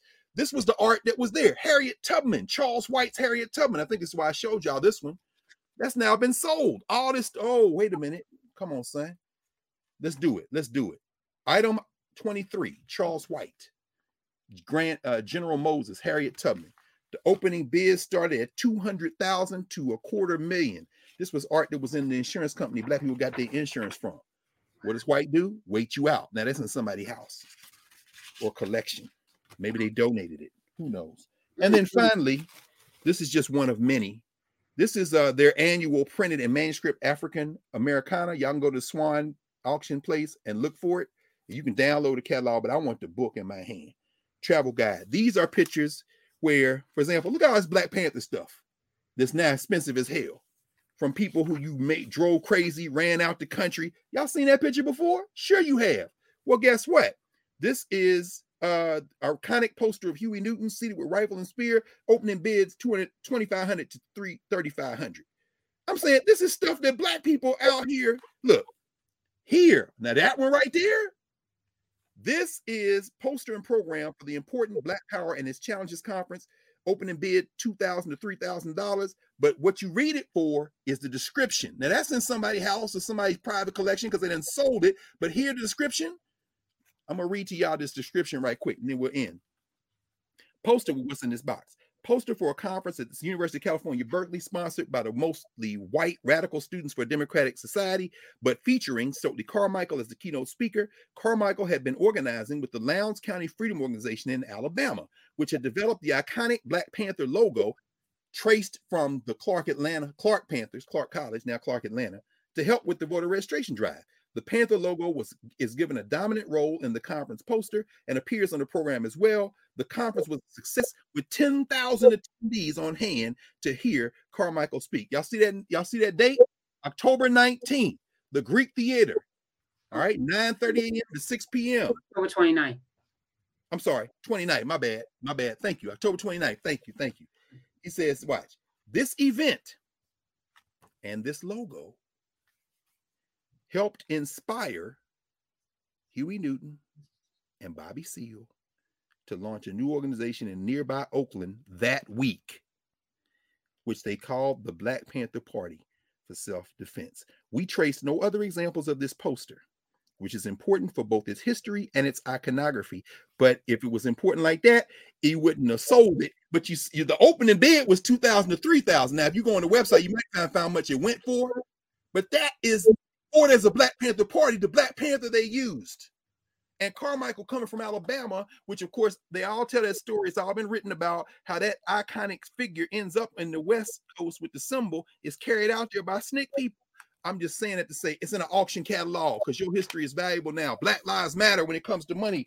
Black bodies, the same black, them same white boys killing people like Breonna Taylor are sitting in a bar somewhere cheering on other blacks running up and down a field throwing a ball in a hoop this weekend. It's March Madness. So anyway, the book I was looking for, this in there. It's in tissue paper. Whoop. Put the box down. Hold on. Because the other thing is, I got a little lightweight OCD. I don't like to tear stuff open. Because I end up, you know, you. Let me see if I can. I don't like to tear the paper. Ah. All right, all right, all right. We do it together.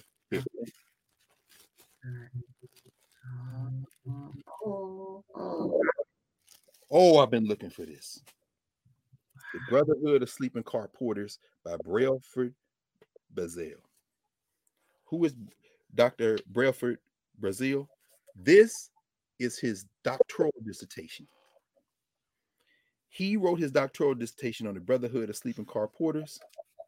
This was published in 1946. Not a first edition, it's the second edition, but it's 1946. The Brotherhood was founded in 1925. So this book was written less than 20 years after, actually written even sooner than that, because he interviewed A. Philip Randolph. Brailsford Brazeal talked to the Pullman porters who worked those lines. He talked with A. Philip Randolph. He had access to their records, and he wrote his dissertation on this subject. Now, who is Brailsford Reeves Brazeal? Author of the Brotherhood of Sleeping Car Porters.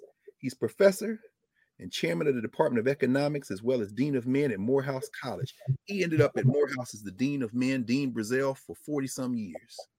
This is at the beginning after he had just finished his PhD. And so it goes on to say he has had a career of unusual distinction in numerous professional associations on behalf of causes devoted for the advancement of the Negro and has written for professional journals in the field of economics and higher education for Negroes. He dedicates this to his wife, Ernestine Erskine Brazeal, dedicated to my wife. He then goes through the hit. He the forward is written by his doctoral advisor, advisor Leo Wolman. He goes through the how they started the organization, how the organization is organized, and now have there been a ton of books written after that? Absolutely. Are they better? Absolutely. Are they better? Absolutely not. Because this man knew these porters. Do you understand? And he got his PhD in economics from Columbia University. If this were 2022, he'd probably be on the faculty at Columbia. But fortunately, because of apartheid, he was at Morehouse and trained generation after generation after generation of black young men who were wearing some of the clothes that now Ralph gonna sell to y'all. I say y'all because if you see me in some of that stuff, please get a baseball bat and kill me at the spot because my body has been taken over by an alien. Anyway, and and free my ancestral spirit. anyway, June 1945, he writes the introduction. He writes this preface. He's writing for Morehouse College. He says, he thinks, In fact, I'm going to end with this. He says, when a Pullman, I'm ready to begin in the preface. When a Pullman porter at the end of his trip says to departing passengers, Watch your step and get your right baggage. This statement end, ends, for the moment, a series of services rendered by a member of a group of workers who are traditionally well known to the American traveling public. Nevertheless, caste, class concepts, in, interpose barriers to understanding of the occupational problems and desires the Amer- of these American Negro workers. Since 1925, under Negro leadership, they have achieved a unique position in the area of labor economics as the builders of an international labor union affiliated with the American Federation of Labor. Let me pause here and say that everybody in any institution run by blacks, don't you ever call yourself an advocate of black people and stand against organized labor. Do you hear me? Don't you ever fix your effing mouth to get up and say you support black people with a white petty bourgeois bourgeois approach toward organized labor. If you out there trying to bust unions, if you yeah, yeah, don't put your don't put in your mouth because you work at a HBCU that you somehow can to the to people like Brailsford Brazeal. Okay, just shut your lips forever on the question. If you're against organized labor, you're against black people. All right. Continue. Tactical and organizational procedures used in building the Brotherhood of Sleeping Car Porters and in developing techniques for meeting opposition constitute a remarkable contribution to the history of organized labor in the United States. This study has been undertaken in order to represent the problems of Pullman porters to the American public, as well as to qualify for a doctorate at Columbia University. The writer was able to draw upon many sources for material indicated in the bibliography, interviews with officials of the Brotherhood of Sleeping Car Porters, and a representative number of porters, not all of whom members of the Brotherhood. In other words, he talking to because you know with some black, I ain't joining that brotherhood, man. I lose my job if man. Just like it's people scared. Don't be scared. What you scared of? What they gonna do to you? You know, one of the reasons organized labor is pushed to strike is because management has decided that we just not gonna deal with y'all. This is a this is I mean, so you leave people no choice. All right. And now you got UCLA hiring for jobs with no money involved because the model of the neoliberal university is ultimately to destroy the faculty. While we fight that fight, we don't lose sight of the fact that the reason we have this space is because that one there is unsustainable. It's gonna collapse. And then everybody come run over here telling what we need to do to be saved. And we say, okay, uh, on Tuesday morning, come see Mario Beatty. All right. Anyway, the writer was able to draw upon many sources. The leader of the oh. organization has written effectively and voluminously about the Porters Union. He says the writer is appreciative and he thanks everybody. I'm just going to end with this. He says, I want to name one person he thanks beside his wife and family.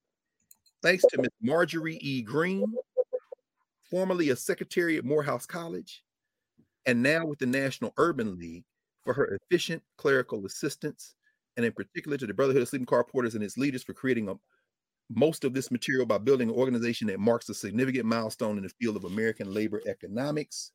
So now, of course, I'm tracking Marjorie Green. Mm. Talking about that hillbilly white nationalist yelling around with her arms out, looking like for all of her life, like she's somewhere consuming a beer with her friend Lauren Boebert, who is a representative from the very state that this book just came from a couple of days ago. And they screaming, spitting on people and all the rest of this stuff. And if you ever trying to make common cause with them, you need to go reread Frances Cress Welsing or Neely Fuller. Because if you think you can make sense with them, then clearly you don't understand white supremacy, how it operates and what it is. Because if, if since you don't, everything else you think will confuse you. I'm talking about another Marjorie Green. Because then I, I found her in the Urban League records. And now I want to see who else and what else is she connected to? Is there anything printed? Is there any interviews? Because, as is often the case, these sisters who are working in these support positions, when they tell what they know, all the other stuff just opens up like a flower because Brazeal may have written the book, but Green typed it. Mm.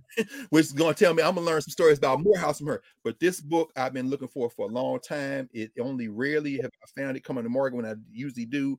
The cost is prohibitive, and I'm doing all this for the same reason that everybody who came before me did it, or most people, which is not for one day something to happen and my stuff end up in at LSU or University of Tennessee or an HBCU.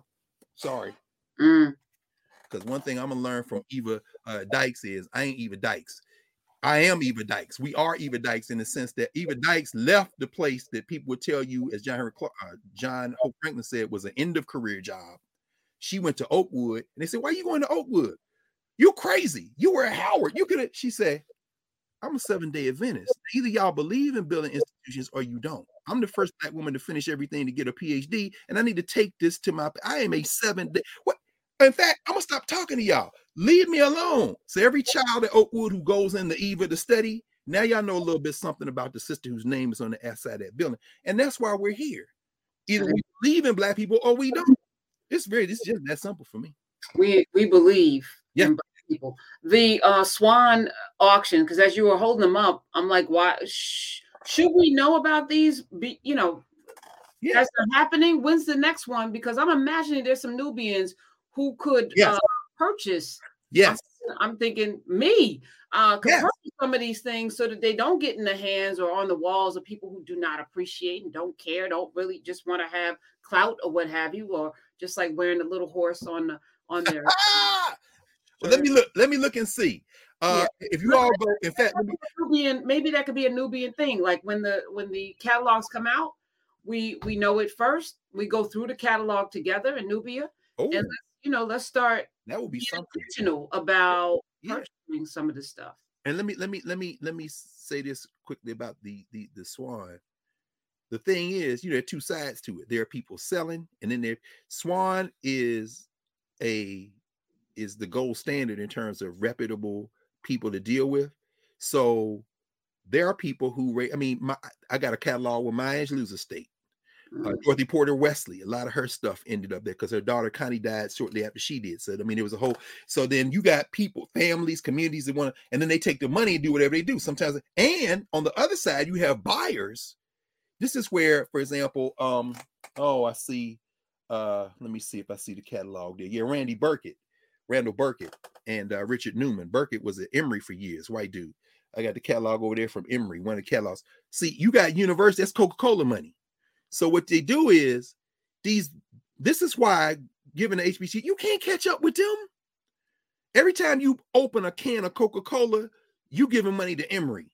So the whole point is that then they take out these billions of dollars they have, they give the archivist over there in the annual budget maybe a blank checkbook, and they say the Swann is coming up. So you can't outbid these people. But but then in their defense, what they say is we're buying this stuff as whole collections to keep it together. And then a year from then, because they got the money to hire research assistants and they got all the latest scanning equipment, now you can come to Emory and see the thing as it was collected and curated in one piece rather than it going to private homes. And then you just had the people with the insane money who just want to have some Black Panther shit. And then they go, you know, so now, uh, now, so the next one coming up is uh March 24th. Oh wow. Well, actually, if you go to www.swanngalleries.com, S W A N N galleries.com, like I said, they don't do because see, they had like this one here, March 24th. I would buy that catalog, but I can't I can't buy it now. But I already downloaded it, and you can too right now. Because when you go there, it's going to have a tab say browse catalog, and you will see, just like I showed you those, you will see the digital and you can download it. March 31st, the week after, they have the annual African American art piece. I mean, I have Rich, Richard Long. I mean, sometimes people make transition, they they sell, they don't even sell all their stuff sometimes. Now, of course, we know Christie's, we know Sotheby's. So I have over there somewhere the Muhammad Ali collection. I think it was Sotheby's did that. Christie's may have done James Brown. Michael Jackson is a two-volume slipcase. But pay attention when people pass, watch the auction houses because it won't often be everything. But what you get with a catalog is where I end. Just like when you get an art catalog, you get the description. So really, what they are are encyclopedias. If you pay like now, we know about where that Black Panther came from. I don't know if that poster is going to be an Emory, if it's an NYU, if a private donor bought it and donated it somewhere. But what we all saw was the poster and the story. So in terms of the memory, Right. because it's a piece of cardboard that somebody bought for $3,500. You know what I'm saying? Is that the best investment? Or as we're building, do we learn the lesson? Y'all keep y'all stuff and figure out a place we can build to send our stuff because these people are brokers in capitalism. Some of those people are great people. They love people. That's why they know. That's why they collect the best people who know the stuff. Now, I'm not gonna work for Swann. I'm not gonna be a consultant. I'm not gonna be in the chain in the trading house. But I don't want Swann to be auctioning this collection. No. Or I don't want Harvard or Radcliffe or wherever Eva Dyke stuff is, you know, some of her papers. I, don't want them to get their hands on it either. Because we have to have individuals don't be institutions. Dorothy Porter collected the black world and her stuff got auctioned at Swann. Do you understand? And if I remember, I'm thinking Emory got their hands on that Mm. because I have that catalog somewhere. I just don't remember the transaction. This was after this catalog Burkett put out.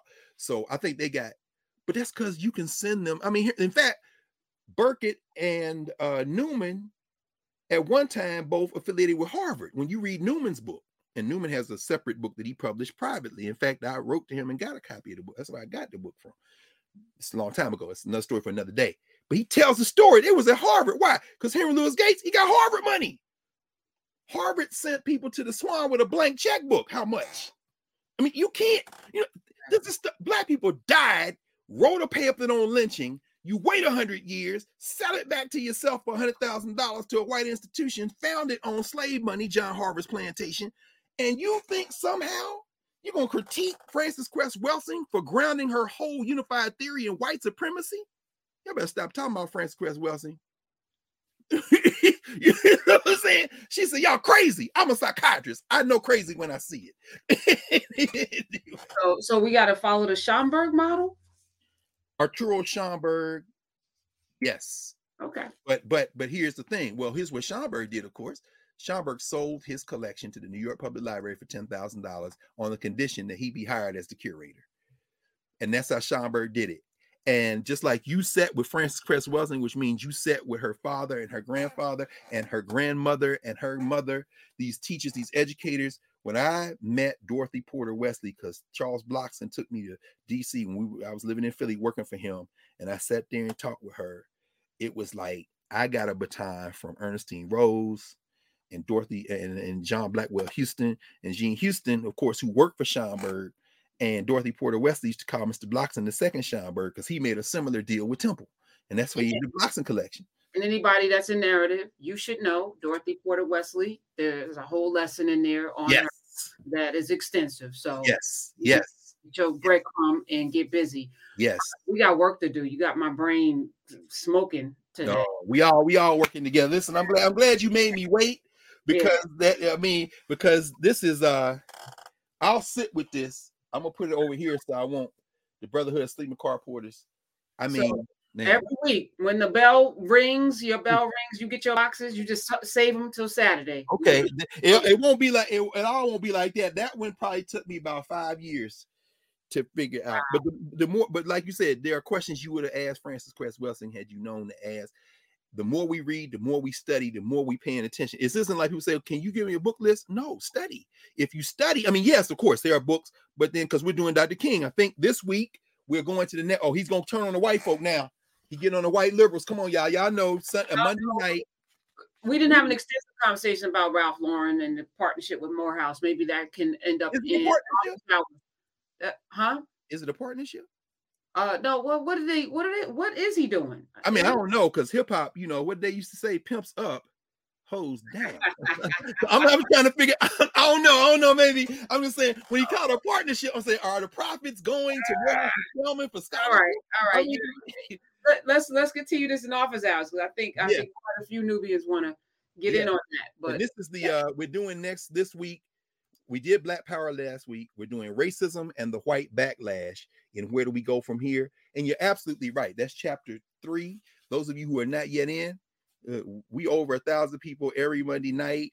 Sometimes we top 13, 1400 people, and we are reading peace. And last week, which was just international, shout out to everybody who jumped in from everywhere Louisiana, North Carolina, Jack Cole, waiting middle of the night from South Africa. We did so much work on the Black Power chapter. This is literally, as many times as some of us have read this, is transforming how we think about Martin King. And Dr. King in chapter three, racism and the black and, and, and the white black backlash, he says, it is time for all of us to tell each other the truth about who and what have brought the Negro to the condition of deprivation against which he struggles today. Wait, is he gonna start talking about white supremacy as a system? Wait, is he gonna start sounding like Frances Cress? Oh, guess got come Monday to see. yes, yes, yes. All right, Nubians, we'll see you in the Nubian streets tomorrow. Nubian streets. Uh, we're of course Maroon's medicine chest with Dr. Senyata. Woo, oh yes, oh man, she blew right. it out on man. And then you got the Medici class Tuesday with Dr. Beatty. Little by little, Oh, Howard French is actually Wednesday because he had a scheduling thing, and then Tanya couldn't do it. So then, so we're coming back what Wednesday. Time? Wednesday at uh one o'clock, I think one p.m. Eastern. Oh yeah, yeah. It's, notification up so everyone will be in. a strike at Howard, so they'll that'll free up some time on the calendar. So we're gonna see. Okay. Okay, good. yes. All right, that may work out for us after it all. may work out. Hey, it may work out for us. I mean, look, we got to support each other, and that means supporting each other. I don't, ha- I don't question anybody's motives, y'all. I don't question anybody's motives fighting for black people, but what I do question sometimes people's judgment. Mm, You got to be real careful about this. Organized labor is not to be trifled around. Our open enemies hate organized labor. I don't care what color it comes in. It is hated because it interferes with profits. Remember, this country and people around the world who are making profits made more profits the last two years. They broke records in profits. Please understand, organized labor is one of the ways we fight back. absolutely. All right, y'all. Love you. Love you, love you, love you. See you uh, Monday night.